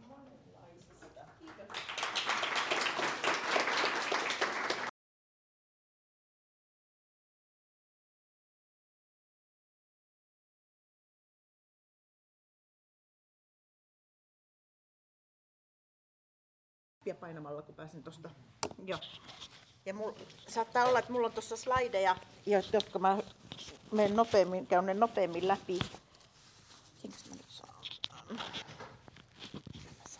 Eikö sun Nyt, löytyy, joo. Ja, ja tuolta niin tosiaankin, minulla on valmiit slaidit. Tämä on ö, pelkistetty versio Epson esitelmästä. Epson European Personnel Selection Office, se on teille se Simsalabin ää, taikasana. Millä te pääsette mahdollisesti ää, sisään ison talon ovesta ja monesta paikasta. Mutta ennen kuin mä rupean tuota kertomaan lähemmin näistä urista ja valintamenettelyistä, niin mä haluaisin esitellä kaksi kollegaa, jotka on meiltä edustustosta tänä iltana täällä mukana. Kati tuli jo mainittua, hän istuu tuolla perällä ja hän liittyi meidän joukkoomme Luxemburgista tosiaankin nyt pari kuukautta sitten. Hän on meidän kansalaisviestinnän päällikkömme, mutta hän on ollut johtotehtävissä käännöksen käännöspääosastolla Luxemburgissa niin monemalta vuotta. Ja tosiaankin, ja hän, hän voi sitten vastata myös myöhemmin kysymyksiin. Samoin meillä on meidän hallinnon päällikkömme Mika Somppi tässä joka äh, mielellään ottaa myös kysymyksiä ja vastaa niihin sitten. Ja me täydennetään tällä lailla näitä, sitten näitä meidän tietojamme tässä. Ja tosiaankin, kun puhutaan EU-urista, niin tässä on ensimmäinen Epson-kokeen tehtävä. Tunnista logot. No ei. Tässä on tuolta niin, esimerkkinä, tässä on kymmenen EU-instituutiota, eli näillä valintamenettelyillä, oliko se nyt sitten virkamieskilpailu tai, tai sitten tällainen sopimustoimihenkilö lista cast-kilpailu, niin kaikki, äh, näihin, näihin on mahdollista päästä. Ja jos tämä nyt olisi vielä laajempi, tässä on instituutio, tässä on neuvosto, parlamentti, alueiden komitea, äh, tuomioistuin, tilitarkastustuomioistuin, ulkosuhdehallinto, alu, alueiden komitea, äh, ombudsman, mitä kaikkea meillä on parlamentti ja, ja, ja tietosuojavaltuutetun ylin virasto. Ja tähän voisi vielä, jos tämä menisi niin kuin instituutioiden ulkopuolelle, tähän voisi laittaa vielä kuun onhan meillä European Space Agency, ja nämä on niin kuin esimerkkejä tällaisista virastoista. Helsingissähän on myös Chemical Agency, ja näitä agencyja on tosi paljon. Mutta puhutaan nyt, miten päästään instituutioiden kautta EU-uralle. Tuossa mainitsinkin, nyt kun tässä on, siis tässä on nyt EU-instituutiot ja hyvin, niin kuin siis ajatellaan, tässä on ö, Bryssel, Luxemburg, Strasbourg, sitten on kaikki meidän 27 yhteensä 27 jäsenvaltiota muutamassa isossa, me on historiallisista tai maan koon puolesta niin jopa paikallistoimistot, niin kuin Saksassa on Bonn ja München Berliinin lisäksi, äh, Ranskassa on Pariisin lisäksi Marseille, äh, Barcelona äh, Madridin lisäksi ja, ja no, UK ei ole enää jäsen, mutta niillähän oli monta, monta paikallista ja, ja niin poispäin. Plus sitten ne 144 ulkosuhdehallinnon alaisena työskentelevää EUn suurlähetystä. Ja tosiaankin EPSO järjestää kilpailuja, voi myös pyynnöstä sitten järjestää näille, näille virastoille erillisiä. Esimerkiksi on tuo REA, mikä on tuo Research Executive Agency, voi tällaisia räätälöityjä kilpailuja järjestää. Ja, ja tosiaankin 80 prosenttia näistä viroista on Brysselissä tai Luxemburgissa ja loput 20 prosenttia ympäri maailmaa. Ja, ja etsitään kaikissa instituutioissa profiileja, joissa on tuo, ö, kokemusta, taitoa ja, ja, ja erilaisia taitoja ja kykyjä. Ö, mikä nyt on lähtökohtainen kriteeri tietysti, jos ollaan EU-instituutioissa, on, että on EU-kansalaisuus. Ja äh, ei-EU-kansalainen voi tietysti sitten hakea näihin muihin virastoihin tai myös harjoitteluihin. Tuossa oli tuota, taisi olla, mainittiinko, mutta esimerkiksi Blue Book-harjoittelijana voi olla EUn ulko, eh, siis ei-EU-kansalaisia. Tarvitaan samoiten vähintään kaksi EU-kieltä, enemmän on vielä parempi, mutta jos on kaksi, niin sitten tosi hyvin. Ja jos lähdetään lingvistin uralle, joka voi olla kääntäjä, tai se voi olla se voi olla juristikääntäjä tai tulkki, niin silloin pitää olla kolme. Ja tässähän on sitten, tuota niin, äh, sit kun päästään äh, testeistä ja haastatteluvaiheista, niin katsotaan myös sitten, että mikä on kyvykkyys ja halu ja sopeutuvuus työskennellä multikulttuurisessa ympäristössä. Tuossa näette, että on working in multicultural teams. Ja kyllä, instituutioihin pääsee diplomilla, mutta pääsee myös ilman ei tarvitse välttämättä yliopistotutkintoa. Katsotaan nyt sitten niitä profiileja. Ja voi aloittaa esimerkiksi virkamiehenä, voi aloittaa ilman työkokemusta tai mu- muutenkin, mutta se riippuu sitten, että miltä tasolta aloitetaan tai sitten aloitetaan ö, yliopistotodistuksen kanssa. Ja näin. Mitäs me sitten nyt tarjotaan? No, äh, ensinnäkin tässä välillä niin vilautan tämän, tämän slaidin, että mitä kaiken maailman miten erilaisimpia nämä profiilit voi olla.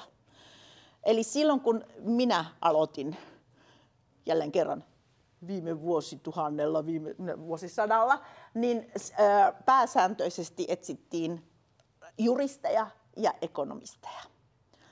Ja minua jännitti kovasti silloin, koska minulla ei ollut kumpaakaan tällaista tutkintoa. Mä olin valmistunut Kölnin yliopistosta Saksasta ja, ja sit pohdin, että minnekäs tuolla nyt pääsee, koska välttämättä halusin kuitenkin silloin ja onnistuin kuitenkin. Ja tässä äh, sitten nähdään, että äh, Esimerkiksi jos mä otan tuossa tuon communication specialist, kun järjestetään näitä virkamieskilpailuja, niin tämä tuli vasta muutama vuosi, noin kymmenisen vuotta sitten, kun ruvettiin tajuamaan, että poliittisessa viestinnässä tarvitaan myös ammattiosaajia. Että virkamies, joka kirjoittaa lainsäädäntöä, niin ei välttämättä ole hyvä kommunikoija eikä viestiä eikä osaa selittää sitä. Ihanteellisemmassa tapauksessa joku virkamies on molempia. superekspertti ja hyvä kommunikoija. Meillä on esimerkiksi edustustossa niin ilmastoekspertti insinööri Ismo, joka on erittäin hyvä viestiä, mutta myös rautainen asiantuntija. Näin. Ja, ja Jarmo mainitsitkin, arkkitehtejä, biologeja, lääkäreitä, childcare, Brysselissä on oma lastentarha, yksi, kaksi, montako siellä onkaan, ja, ja tuota, niissäkin tarvitaan sitten ammatti-ihmisiä. Mitä me tarjotaan on tämä tosi mielenkiintoinen ja mukavalla tavalla haastava työ. Mä mainitsinkin tuossa mun johdannossa aikaisemmin, kun puhuin omasta urastani, että mitä, mitä kaikkea se voi tarkoittaa, mutta sitten myös jos ajatellaan, että 70 prosenttia Suomenkin lainsäädännöstä niin on EU-lainsäädäntöä, olet mukana tekemässä ja työstämässä sitä, niin se on samalla jos Suomesta lähdetään, niin me halutaan ja toivotaan, että tuolta tämänkin illan jälkeen teitä kiinnostaa eura. Et, et niin kuin suomalaisesta näkökulmasta ollaan sitten, kun siellä luodaan lainsäädäntöä mukana siinä, siinä työssä. Ja tosiaankin niin kaikki politiikkojen alat, mitä voitte vain kuvitella, niin melkein katetaan ja näin. Ja hetkinen, no nyt mä laitoin, mä hyppäsin tuosta, mitä me voidaan tarjota sitten edelleenkin, sitten me päästään niihin kilpailuihin.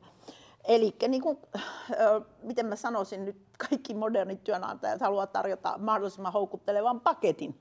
Mitä siihen pakettiin kuuluu? Siihen kuuluu kaikki edut. Palkkaukset, lapsilisät,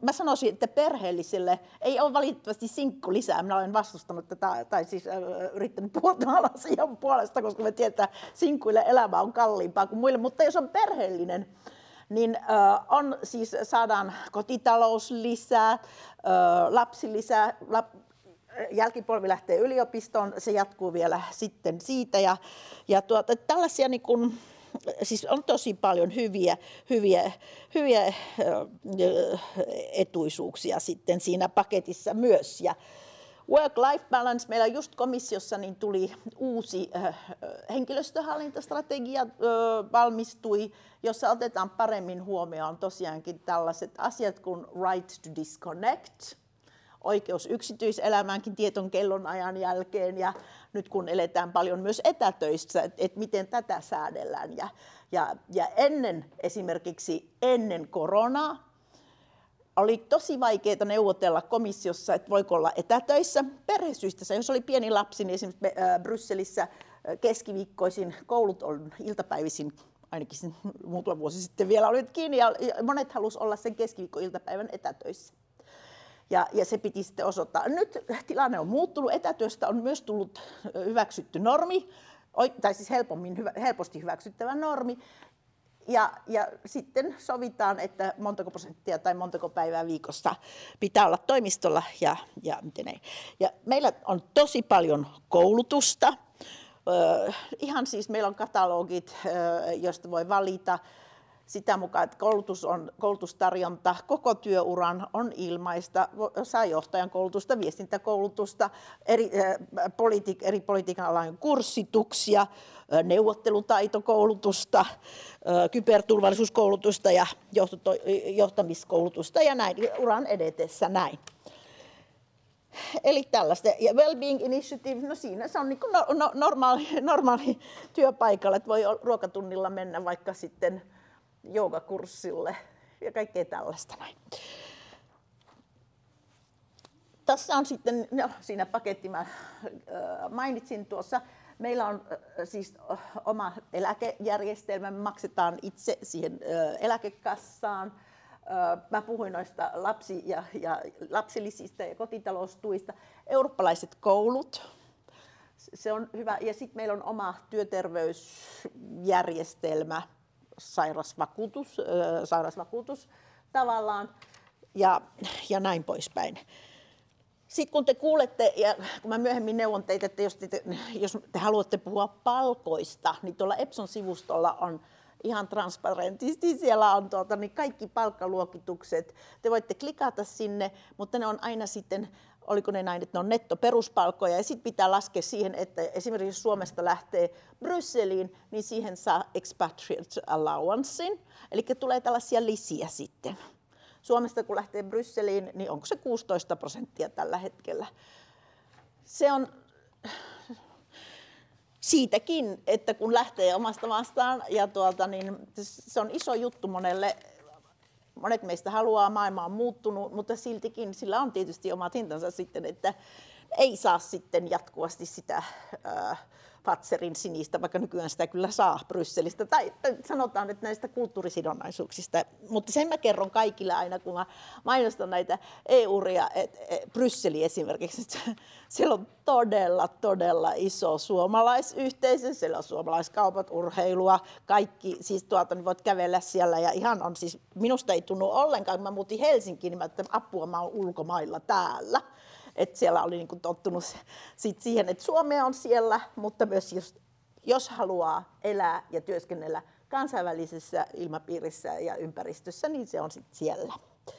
Noin. No sitten on tässä, niin mainittiin, että minkä tyypin tuota, niin, sopimuksia on. Tuossa on, siis contract agents on nämä sopimuksella työsuhteessa olevat toimihenkilöt, ja siinä on semmoinen cast, rekisteröiminen, rekisteröityminen tuolla Epson sivustolla. Puhutaan siitä kohta.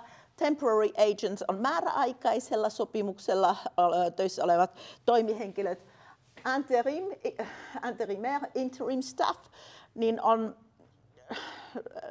ovat tavallaan silleen puulissa, josta he käyvät tietyn pätkän olemassa jollakin pääosastolla esimerkiksi, jos on esimerkiksi joku, joku, joku tuota, niin iso resurssipula jonkun ison projektin parissa, tai sihteeri katkaisee kätensä eikä pysty, tai assari, ja silloin tarvitaan, niin siitäkin voidaan sitten tuota, niin löytää työntekijöitä. Ja freelancereita on kansalliset neuvonantajat. Tämä on se, onko teistä kukaan jossakin ministeriössä töissä? Ei vielä jos on suunnitelmissa, niin jossakin vaiheessa sitäkin sit suomalaista virkamiesuraa voi ajatella, että lähtee ministeriön lähettämänä komission ja ministeriön välisen sopimuksen puitteissa kansalliseksi virkamieheksi. Samat edut, ellei jopa paremmat. Mä muistan, että kumpi kun maksaa palkkaa, oliko Suomen valtio vai maksaako komissio, mutta nämä on tämmöisiä onko ne kolmen vuoden usein, kolmen vuoden pätkät. Tämä on kanssa tuota, mielenkiintoinen, jos ei halua niin kuin pit, siis tosi pitkäksi ajaksi lähteä tuonne Brysseliin. Sitten harjoittelijat. Tuossa kun Heli puhui noista harjoittelijista, meillä on esimerkiksi edustus tuossa No tämä ei nyt ole se tilaisuus, että et mainostaisin liikaa, mutta työ, työ, työ, työelämä ei, ei tetti, mutta tutustumisharjoittelu, se on kuuden viikon. Te näitte Helin esityksessä, et ei voi hakea Blue Bookia, jos on ollut yli kuusi viikkoa töissä Euroopan unionin toimielimessä, mutta meillä voi olla esimerkiksi edustustossa tutu, tutustumisharjoittelussa kuusi viikkoa. Ja tehdä, jos päättää, että ei, tietää, että ei aio hakea. Meillä on ollutkin. Meillä on olikin ihan vasta tässä kesällä. Tosi mukava. Viihtyi aivan, aivan mainiosti meille hänkin ja sitten lähti tuota, niin jatkamaan opintoja. Kilpailut. No niin, sitten. Kuinka moni on kiinnostunut kilpailusta täällä? Aika moni. Monet pohtii, että kun kuunnellaan tässä ja näin. Ja se on se, semmoinen koitos, että kannattaa yrittää. Hurja rutistus. Jotkut yrittää monesti, kannattaa yrittää monesti, eikä saa luovuttaa, jos ei eka kerralla pääse. Lähdetään siitä. Ja tässä tuota niin, tässä on tämmöinen pelkistetty yleiskuva, miten se lähtee. Samalla kuin EPSassa ensinnäkin tuota nähdään, että onko avattu joku kilpailu. Kannattaa, että EU Careers, tämä hashtagina, niin katsotte Twitteristä, käytte tuolta niin EU Careers-sivustolla, seuraatte säännöllisesti, siellä julkaistaan aina avoimia kilpailuja. Ja ensimmäinen etappi on rekisteröityä sinne. Siellä on lomake, samat naputtelut, niin kuin muissakin, muissakin systeemeissä. Ja, ja tuota, niin se on hyvin yksityiskohtainen, että se, siinä kannattaa käyttää aikaa ja tehdä se huolella. Ja sitten alkaa koitos. Eka testikierros. Ja tämä on tuo, se ei ole nyt mikään älykkyystesti, paitsi se olisi mulle, jos se olisi matemaattisista tehtävistä koostuva, mutta tuota, niin loogisen ja abstraktin päättely, multiple choice, monivalintatehtävä online – Eli sitä varten ei tarvitse vielä matkustaa, matkustaa minnekään. Ja, Ja tämä tehdään tuota niin, ykköskielellä ensiksi. Ja sen jälkeen, sen jälkeen ne, jotka on saavuttanut tässä ekakierroksella parhaan tuloksen, pääsevät kakkoskierrokselle. Seuraava testikierros. Ja tässä taas testataan sit yleisiä erityistietoa.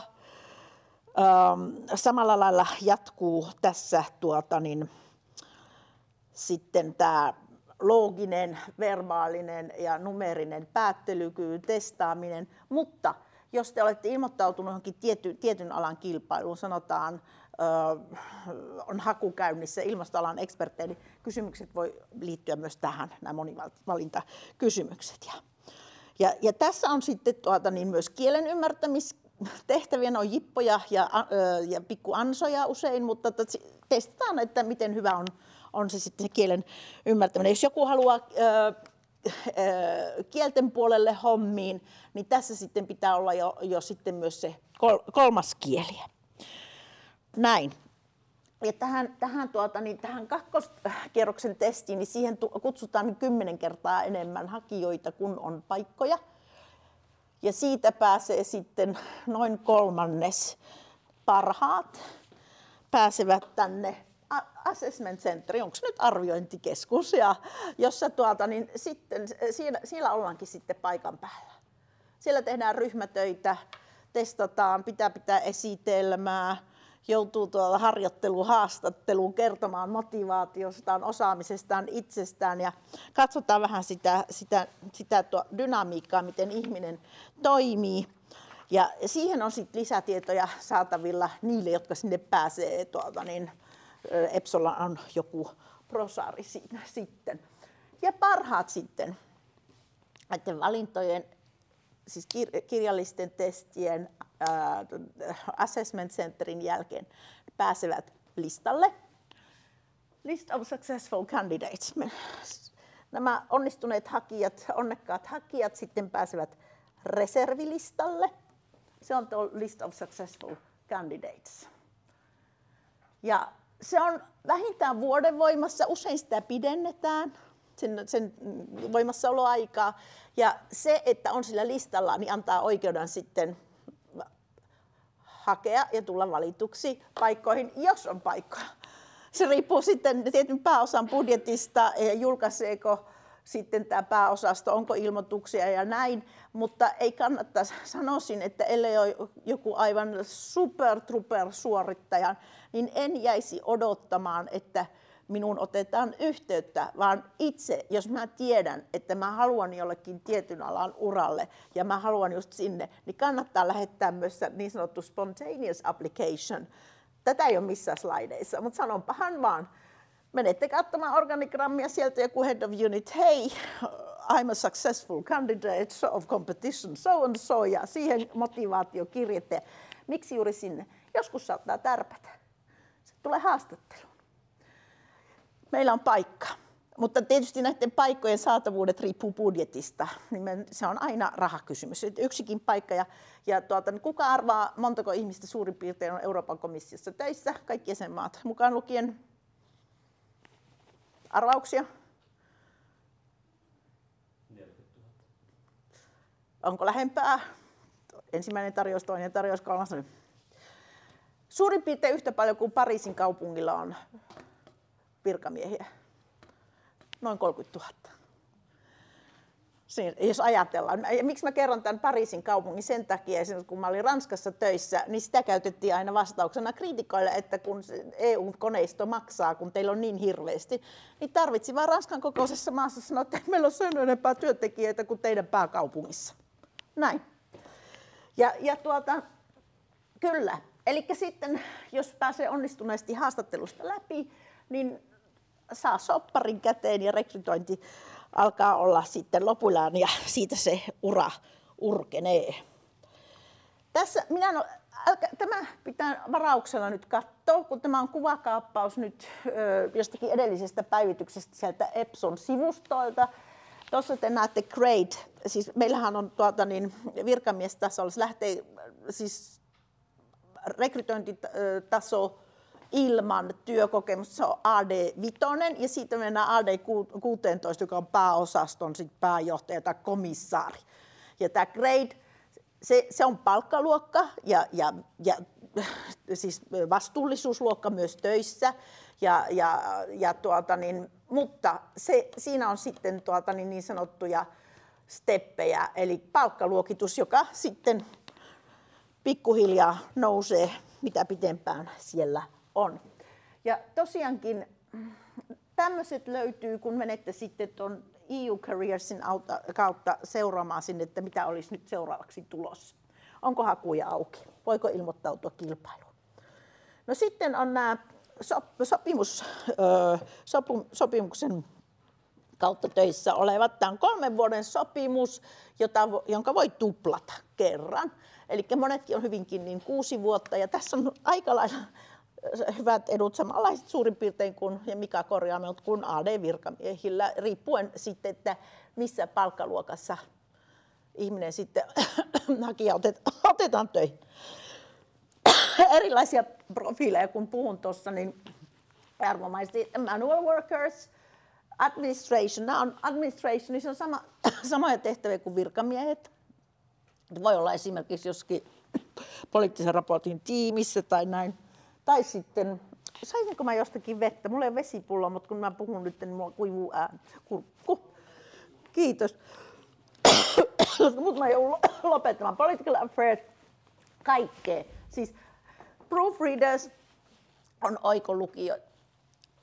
Niitä tarvitaan tosi paljon, koska monet tekstit on nykyään aika paljon myös englanniksi. Ja vähemmistö puhuu englantia äidinkielenään. Eli tuota, niin pitää tosiaankin tarkastella näitä. Joo, tässä siinä niitä eri profiileja ja tuossa on sitten tuota, niin jälleen kerran, tämä on helpompi, tämä on tuota, tosi kevy, paljon kevyempi tämä tuota, niin, hakuprosessi, eli samalla lailla siellä on, sinne voi, se on koko ajan oikeastaan iso auki tämä niin takaisin. Ja sinne voi luoda profiilin ja sen mukaan, mitä on eri pääosastot hakemassa. Sieltä aina HRstä käydään katsomassa, onko uusia mahdollisia tulokkaita ja, ja minkälainen on tuota, niin, minkälainen on CV ja minkälaista, minkälaista työkokemusta näin. Ja, se, ja samoin sitten tämä testi, josta pitää päästä läpi. Ja kun näistä on päässyt samalla lailla näistä testeistä, kielitesti mukaan lukien, niin äh, saa sen EPSO-cast-numeron, eikö vaan? jonka voi laittaa sitten hakemuksen. Ja taas tehdä myös näitä samoja, itsekin hakee spontaanisti haastattelu ja sen jälkeen tehdään sopimus. EPSO ei tee näitä työsopimuksia. EPSO ei hae ihmisiä. EPSO järjestää tämän valinnan. Ja nämä proseduurit, ne on pääosastot esimerkiksi komissiossa, jotka tekee. Noin. Ja sitten Minäpä luulen, että tulin tässä, tässä vaiheessa esitelmäni päätökseen, ellei jompikumpi minun tuolta niin kollegoistani halua lisätä tässä vaiheessa jotakin, koska sit Mika haluaa kertoa.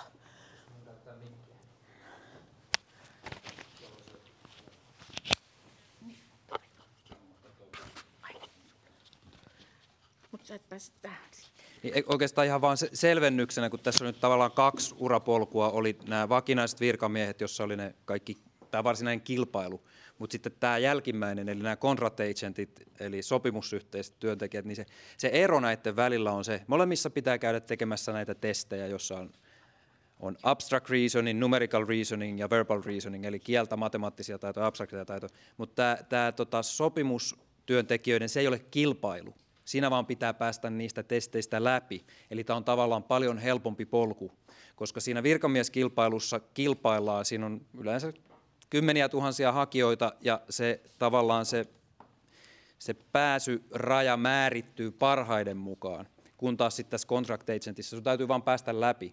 Ja tämä on niin kuin, mä sanoisin, että tänä päivänä ensisijainen reitti, että ensin päästään contract agentiksi ja sitten ruvetaan tekemään niitä virkamieskilpailuita. Et vaan tämmönen, jos tästä ei tullut selväksi, että tämä on niinku se suurin ero. Ja tämä on todella hyvä lisää siinä mielessä, että mä aina neuvon nuorillekin, että pääsi, että sä oot jollakin tapaa siellä sisällä. Nimittäin esimerkiksi jopa kilpailuvalmistautuminen, miten paljon se on helpompaa, kun sä omaksut jo siinä työskennellessä, työskennellessäsi tämän tietyn tavan editoida, kirjoittaa, etsiä tietoa, saa tieto lähtee, istut siinä. Sulla on päässyt kaikkiin tieto, siis kaikkeen tietoon, mitä meillä on. Eli jos on tietoinen ja vakuuttunut siitä, että haluaa jatkaa EU-uransa, niin tämä on siis hirmu hyvä menetelmä aloittaa se. Sopimuksella päästä ja siitä ruveta sitten seuraava. Milloin tulee seuraava kilpailu? Mä, tiedän lukemattomia nuoria ihmisiä ja vanhempiakin, jotka on tätä kautta tullut sinne. Näin, tässä esimerkiksi yksi. Ni, niin siis, en mene yksityiskohtiin nyt omasta urapolusta, niin niitä tuli ihan riittävästi, mutta mulla oli just näin, että mä olin tämmöinen sopimustyöntekijä Brysselissä. Ja, ja tota niin, sinä aikana mä tein näitä virkamieskilpailuita, ehkä semmoinen kymmenkunta kertaa tai jotain, jotain, jotain semmoista ennen kuin sit pääsi tavallaan virkamiesuralle. Mutta se oli ilman muuta ihan eri asia, kun sä olet jo talossa sisällä. Sitten sä myös tiedät, jos vaikka sillä pääosastolla tulee paikkoja vapaaksi ja sä saat kontakteja ja näin, niin, niin, niin se, siis totta kai kannattaa yrittää myös sitä virkamieskilpailua, mutta siihen pitää varmistautua hirvittävän hyvin. Se on vaativa. Et totta kai sitäkin kannattaa kokeilla, mutta tämä tota, Eikä saa luovuttaa, jos ei, Ei, tästä ei. pääse. Mä tiedän, Mut ha- minä tiedän niin monta, tiedän ihmisiä, jotka on yrittänyt monta kertaa ja sitten on lopulta tärpännyt. Mutta hyvin tyyp- mä olin itse, mä oon ollut rekrytoinnissa töissä Brysselissä, niin se on hyvin tyypillinen reitti nykyään, että harjoittelu, contract agent eli sopimustyöntekijä ja sitten virkamiesura. Tai sitten suoriltaan kilpailun kautta. Mm. Niin, kyllä, kyllä näitäkin, näitäkin on, kyllä. Kanna, et en, en saa, oma ääli ei riittänyt siihen, että olisi suoriltaan mennyt kilpailun läpi. Yes. Mitäs on seuraavaksi? Mä voisin ehkä vielä tuohon lisätä silleen pikkusen parlamentin näkökulmasta. Tässä tota, Maria Heli ja Mika puhui niin komission suulla lähinnä ja ehkä painotti vähän niitä asioita, mutta tämä sama, sama pätee itse asiassa kaikkiin äh, unionin toimielimiin. Ja, ja tota, ei pelkästään parlamenttiin, myös taloussosiaalikomiteaan, myös alueiden komiteaan, tilintarkastustuomioistuimeen, EU-tuomioistuimeen ja kaikkiin muihin, muihin toimielimiin. Ja, ja tämä sama, että on, on niin pysyvät virkamieskilpailut ja sitten on nämä tämmöiset niin määräaikaisiin tehtäviin ää, tavallaan tämmöiset erityishaut, jo, joihin sitten voidaan pääsee mukaan, kun tekee nämä niin sanotut cast, cast-kilpailut. Ja sitten mä sanoisin vielä siitä, tästä vielä vähän yleisemmin vielä, että on täsmälleen samaa mieltä Mikan kanssa siitä, että, että se paikalla olo Brysselissä, niin tota, siitä on iso hyöty, ja, ja, ja siihen voi hyvinkin mennä niin kuin vähän niin kuin pienillä askeleilla. Brysseli on aika helppo mennä, siis sinänsä siinä, siellä on tosiaankin, tota, sieltä on helppo saada kämppä, siellä on iso suomalaisyhteisö, siellä asiat järjestyy, englannillakin pärjää, vaikka se on ranskakielinen kaupunki, ja tässä suhteessa tavallaan sinne on helppo mennä. Ja pelkästään nämä instituution tehtävät ei ole niitä, siellä on, on Janikan organisaation edunvalvonnan toimisto, paljon monia muita suomalaisia työmarkkinajärjestöjen edunvalvonnan järjestöjen kattotoimistoja. Siellä on Suomen, Suomen valtion pysyvä edustusto, joka, on, on, joka rekrytoi myös erityyppisiä tehtäviä, tehtäviä myös harjoitteluihin ja niin poispäin. Ja, ja tota, tämä koko ekosysteemi siellä, niin siihen kannattaa, kannattaa niin tutustua kansainvälisiä järjestöjä, YKlla on isot toimistot siellä ja näin poispäin. Eli se on erilaisia tapoja päästä siihen, siihen niin kuin EU-toimielinten maailmaan mukaan ja sieltä, sitä kautta pätevöityä ja tietää myös näistä paikoista ja mihin itse sitten haluaisi niin kuin orientoitua. Että tämän tyyppistä toimintaa kannattaa harrastaa. Ja sitten vielä mainostan vaan vielä sitä tuosta Heli, Heli erittäin ansiokkaasti kertoi tuosta Blue Book-harjoittelusta. Nämä samantyyppiset harjoittelumekanismit toimii yleisesti ottaen kaikissa toimielimissä. Ja parlamentissa myös nämä on viiden, vuoden, viiden kuukauden mittaisia ja tota, lokakuussa ja, ja tota, maaliskuussa alkavia samalla tavalla. Pikkusen erilaiset ajat. Eli kannattaa sieltä Epson sivulta, josta kaikki nämä kilpailut ja harjoittelut helposti näkyy, niin käydä vaan tsekkaamassa. Ja meillä täällä Helsingin toimistossakin on, on tuota, aina kaksi korkeakouluharjoittelijaa näissä palkallisissa harjoitteluissa, että et, tuota, kannattaa noterata. Joo.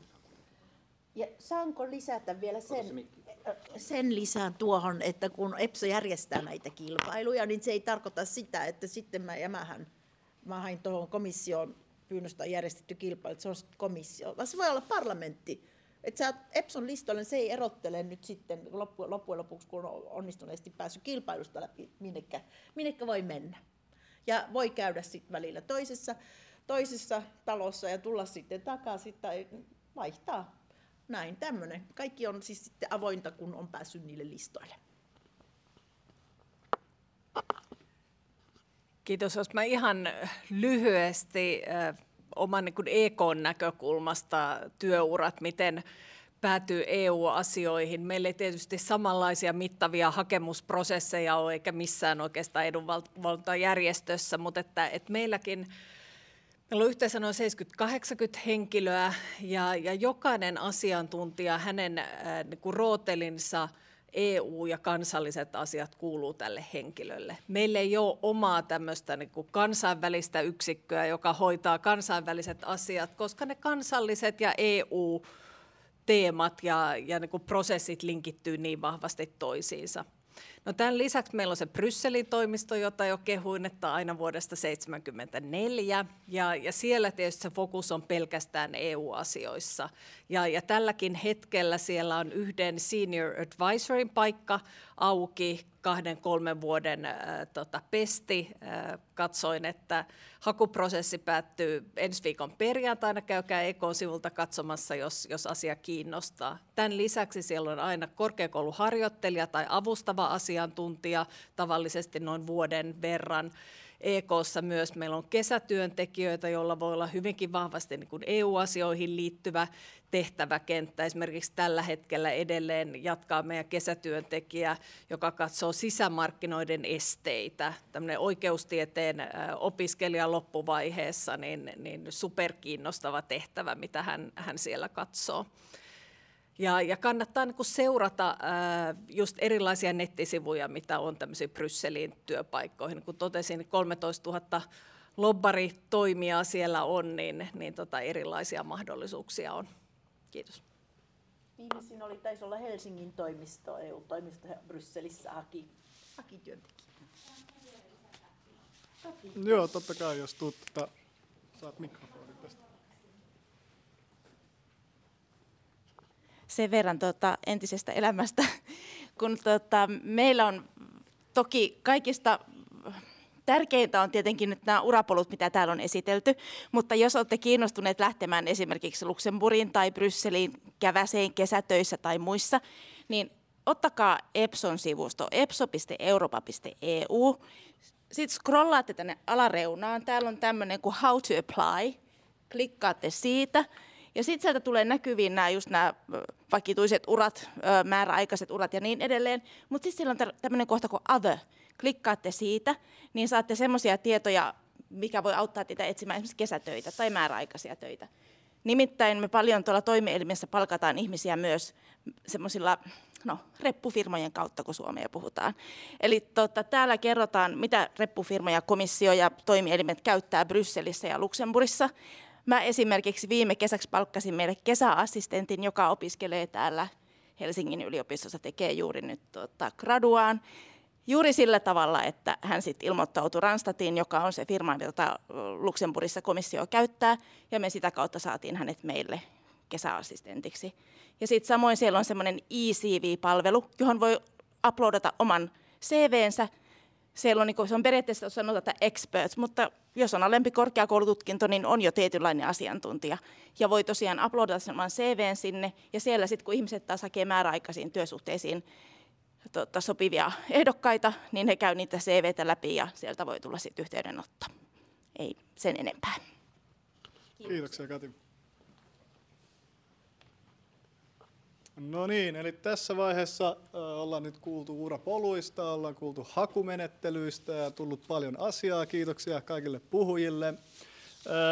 Vielä on yleisökysymyksiä, eli nyt on tota teidän aika, jos on mitään, mitä haluaisitte tietää EU-urista hakumenettelyistä TMS, niin rohkeasti vaan käpälää pystyyn. Siellä tuli heti ensimmäinen. Ja tehdään tämä niin, että mä tuon tämän mikrofonin teille ja sitten tota, tämä tulee kysymys tallenteeseen. Ja tuon sitten mikrofonin takaisin tähän puhujille. Eli siinä oli ensimmäinen kysymys.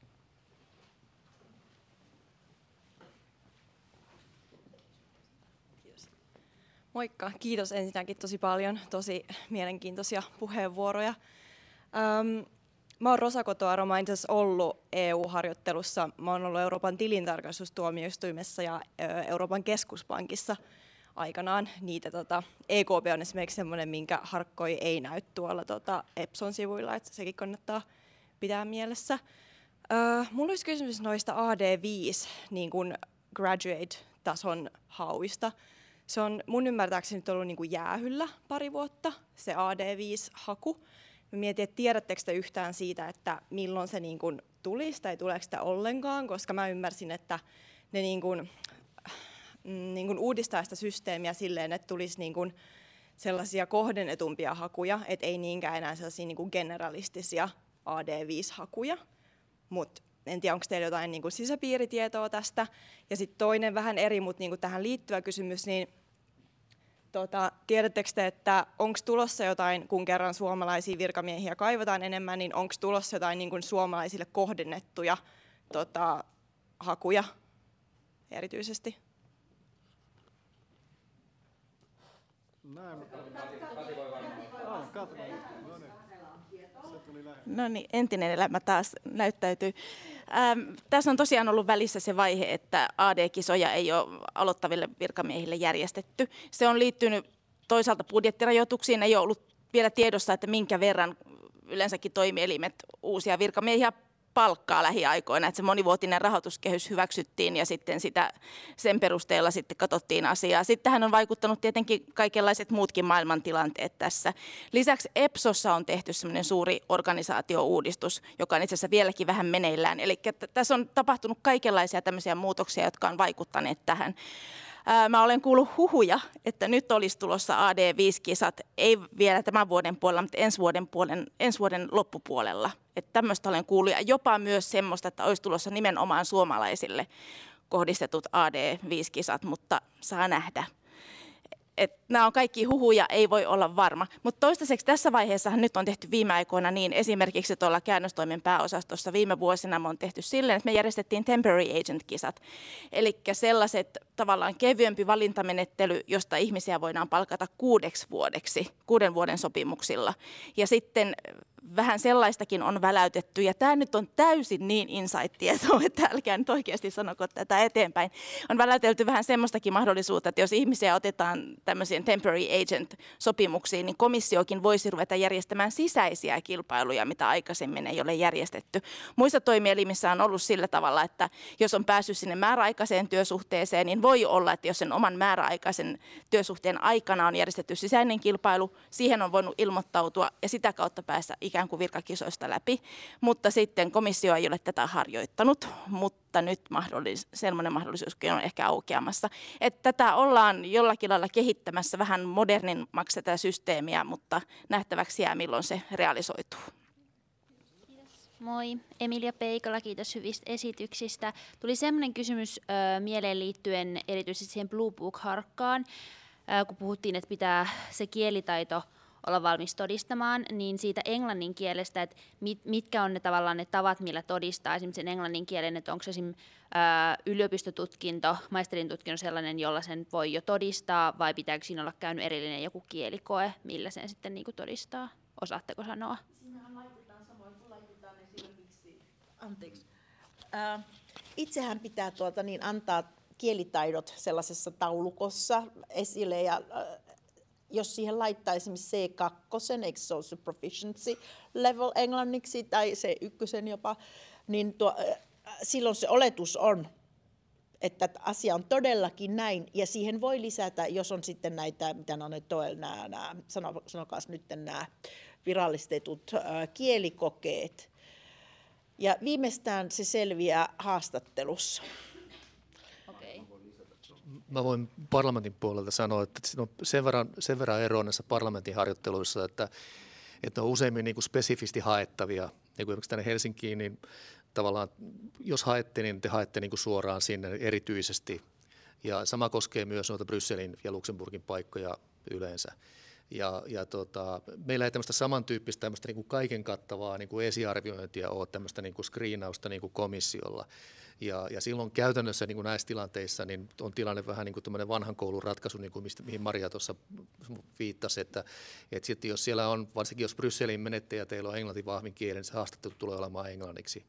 Ja tavallaan se, tulee se, tavallaan se kieli, kielitaidon niin kuin riittävyys tulee siinä vaiheessa, tulee viimeistään esiin. Kiitos. Sitten tota, oliko, oliko vielä lisää kysymyksiä? Rohkeasti. nopeasti lisätä, että tämä, tämä oli nimenomaan Blue Bookiin tämä. Mutta jos esimerkiksi tuonne contract, contract agent puolelle hakee, niin siinä ei ole samanlaiset ne kielitodistusvaatimukset. Et, et, et ne tulee vasta sit, sit myöhemmässä vaiheessa. Mutta et, et Blue Bookissa se on just näin. Kiitoksia. Siinä on kysymys. Kiitos. Sami Kiski. Tuota, mulla on ollut sisällä vähän aikaa tuota, sellainen CAST-hakemus. Ja, ja siihen liittyen tuossa, sanoitko niin Maria, että, että tuota, sieltä pitää ensin saada joku CAST-numero vai voiko tuota ennen sitä olla esimerkiksi yhteydessä sitten johonkin tuota kiinnostavaan instituutioon? Kiitos kysymyksestä, hyvä kysymys. Mutta jos minä saan esimerkiksi, mä puhun nyt ajasta, kun mä olen ollut Brysselissä, mä oon saanut tosi paljon hakemuksia, ja niitä tulee koko ajan spontaaneja hakemuksia, niin teidän pitää ajatella sille, että vastaanottajalla ei ole aikaa. Jos joku laittaa sähköpostissa spontaanihakemuksen ja CV, ja siinä ei lue, että olen kaslistoilla, niin se ei etene minnekään, koska minä vastaan, kiitos, mutta odotamme, että pääset listoille, koska me emme voi rekrytoida sinua ilman kaasta. Siis ei voida käyttää, siis aika on rajoitteista, niin ei voida käyttää siihen aikaa. Kun taas, kun sä saat sen numeron, niin siinä lukee tuota sulla e-mailin otsikossa, Sponta- äh, cast number, blah, blah, blah, spontaneous application. Ai, ton mä avaan. Ton sähköpostin mä luen. Se, se, hänellä on tuota, niin, oikeus ja pätevyys hakea. Näin se on. Mä, mä ymmärrän, että sormia syyhyttää ja tekisi mieli, niin he voi tehdä sen pohjatyön ja katsoa valmiiksi, että minnekä laitat sitten, kun saat sen numeron. Niin ehkä mä voin jatkaa tuohon, myös riippuu vähän, että milloin sä olet sen tehnyt. Eli kun nykyään se on tämmöinen, että se on koko ajan auki. Että olet sä käynyt jo testeissä. Oletko käynyt tekemässä testejä vai laittanut vasta hakemuksen sinne, si- sinne tota, sin, te, luonut profiili sinne EPSOon? Joo, eli silloin se toimii käytännössä sillä tavalla, että kun paikkoja vapautuu, niin rekrytoijat hakee semmoisesta tietokannasta, että nyt tarvitaan tämän profiilin ihmisiä, ja sitten sieltä katsotaan sopivia profiileita ja kutsutaan niihin testeihin. Ja sitten kun ne testit on käynyt läpi, nämä on nyt siis niitä samoja palikkatestejä, mikä virkamieskilpailussa, mutta koska se ei ole kilpailu, niin riittää, että pääsee tietyn rajan yli. Ei, ei mitään niin kuin mahdottomia. Ja sitten sit, sit sen jälkeen tyypillisesti kutsuttaisiin haastatteluun siihen paikkaan, kun on päässyt läpi. Mutta okei, jos ei tule valituksi, niin, valituksi, niin olet silti siellä. Eli, ja se on voima, nyt mä en muista, ku, miten pitkään se on sit voimassa. Tuossa oli tuossa oli kymmenen vuotta, mutta mä luulen, että ne, ne, jossa, ne vanhenee ne testit vähän aikaisemmin jo. Mutta si- viisi vuotta joo, voi olla. Mut eli, eli, eli näin, että siinä vaiheessa mä luulen, että olet rekrytoijalle huomattavasti mielenkiintoisempi, kun ne testit on käyty läpi. Et aikaisemmin se oli näin, että kaikki kävi, sä laitoit hakemuksen ja kaikki kävi tekemässä ne testit.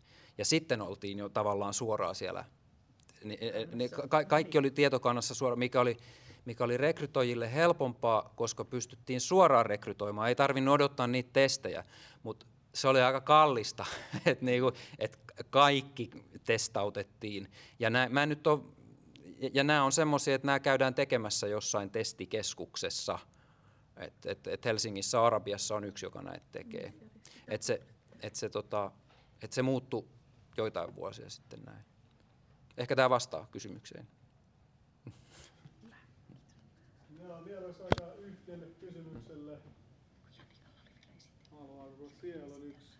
Mä tuon pieni hetki.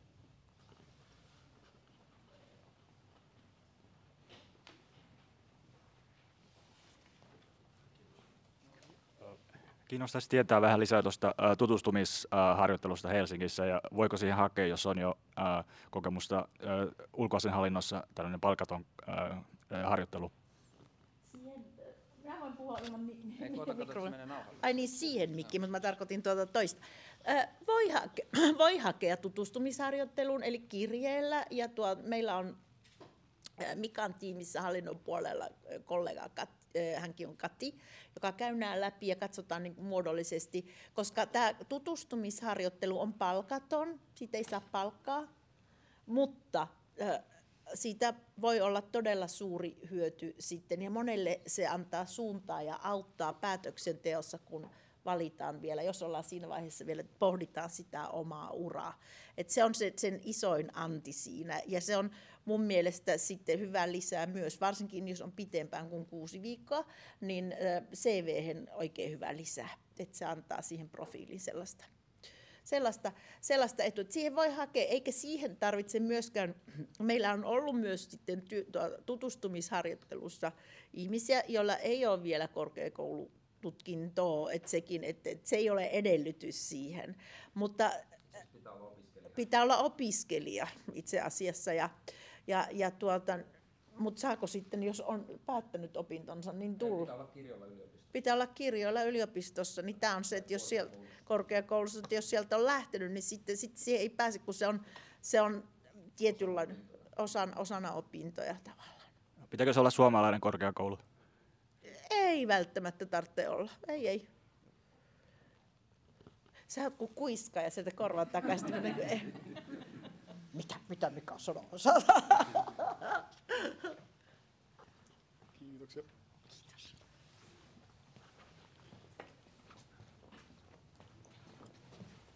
No niin, kiitoksia taas kysymyksistä, kiitos myös vastauksista.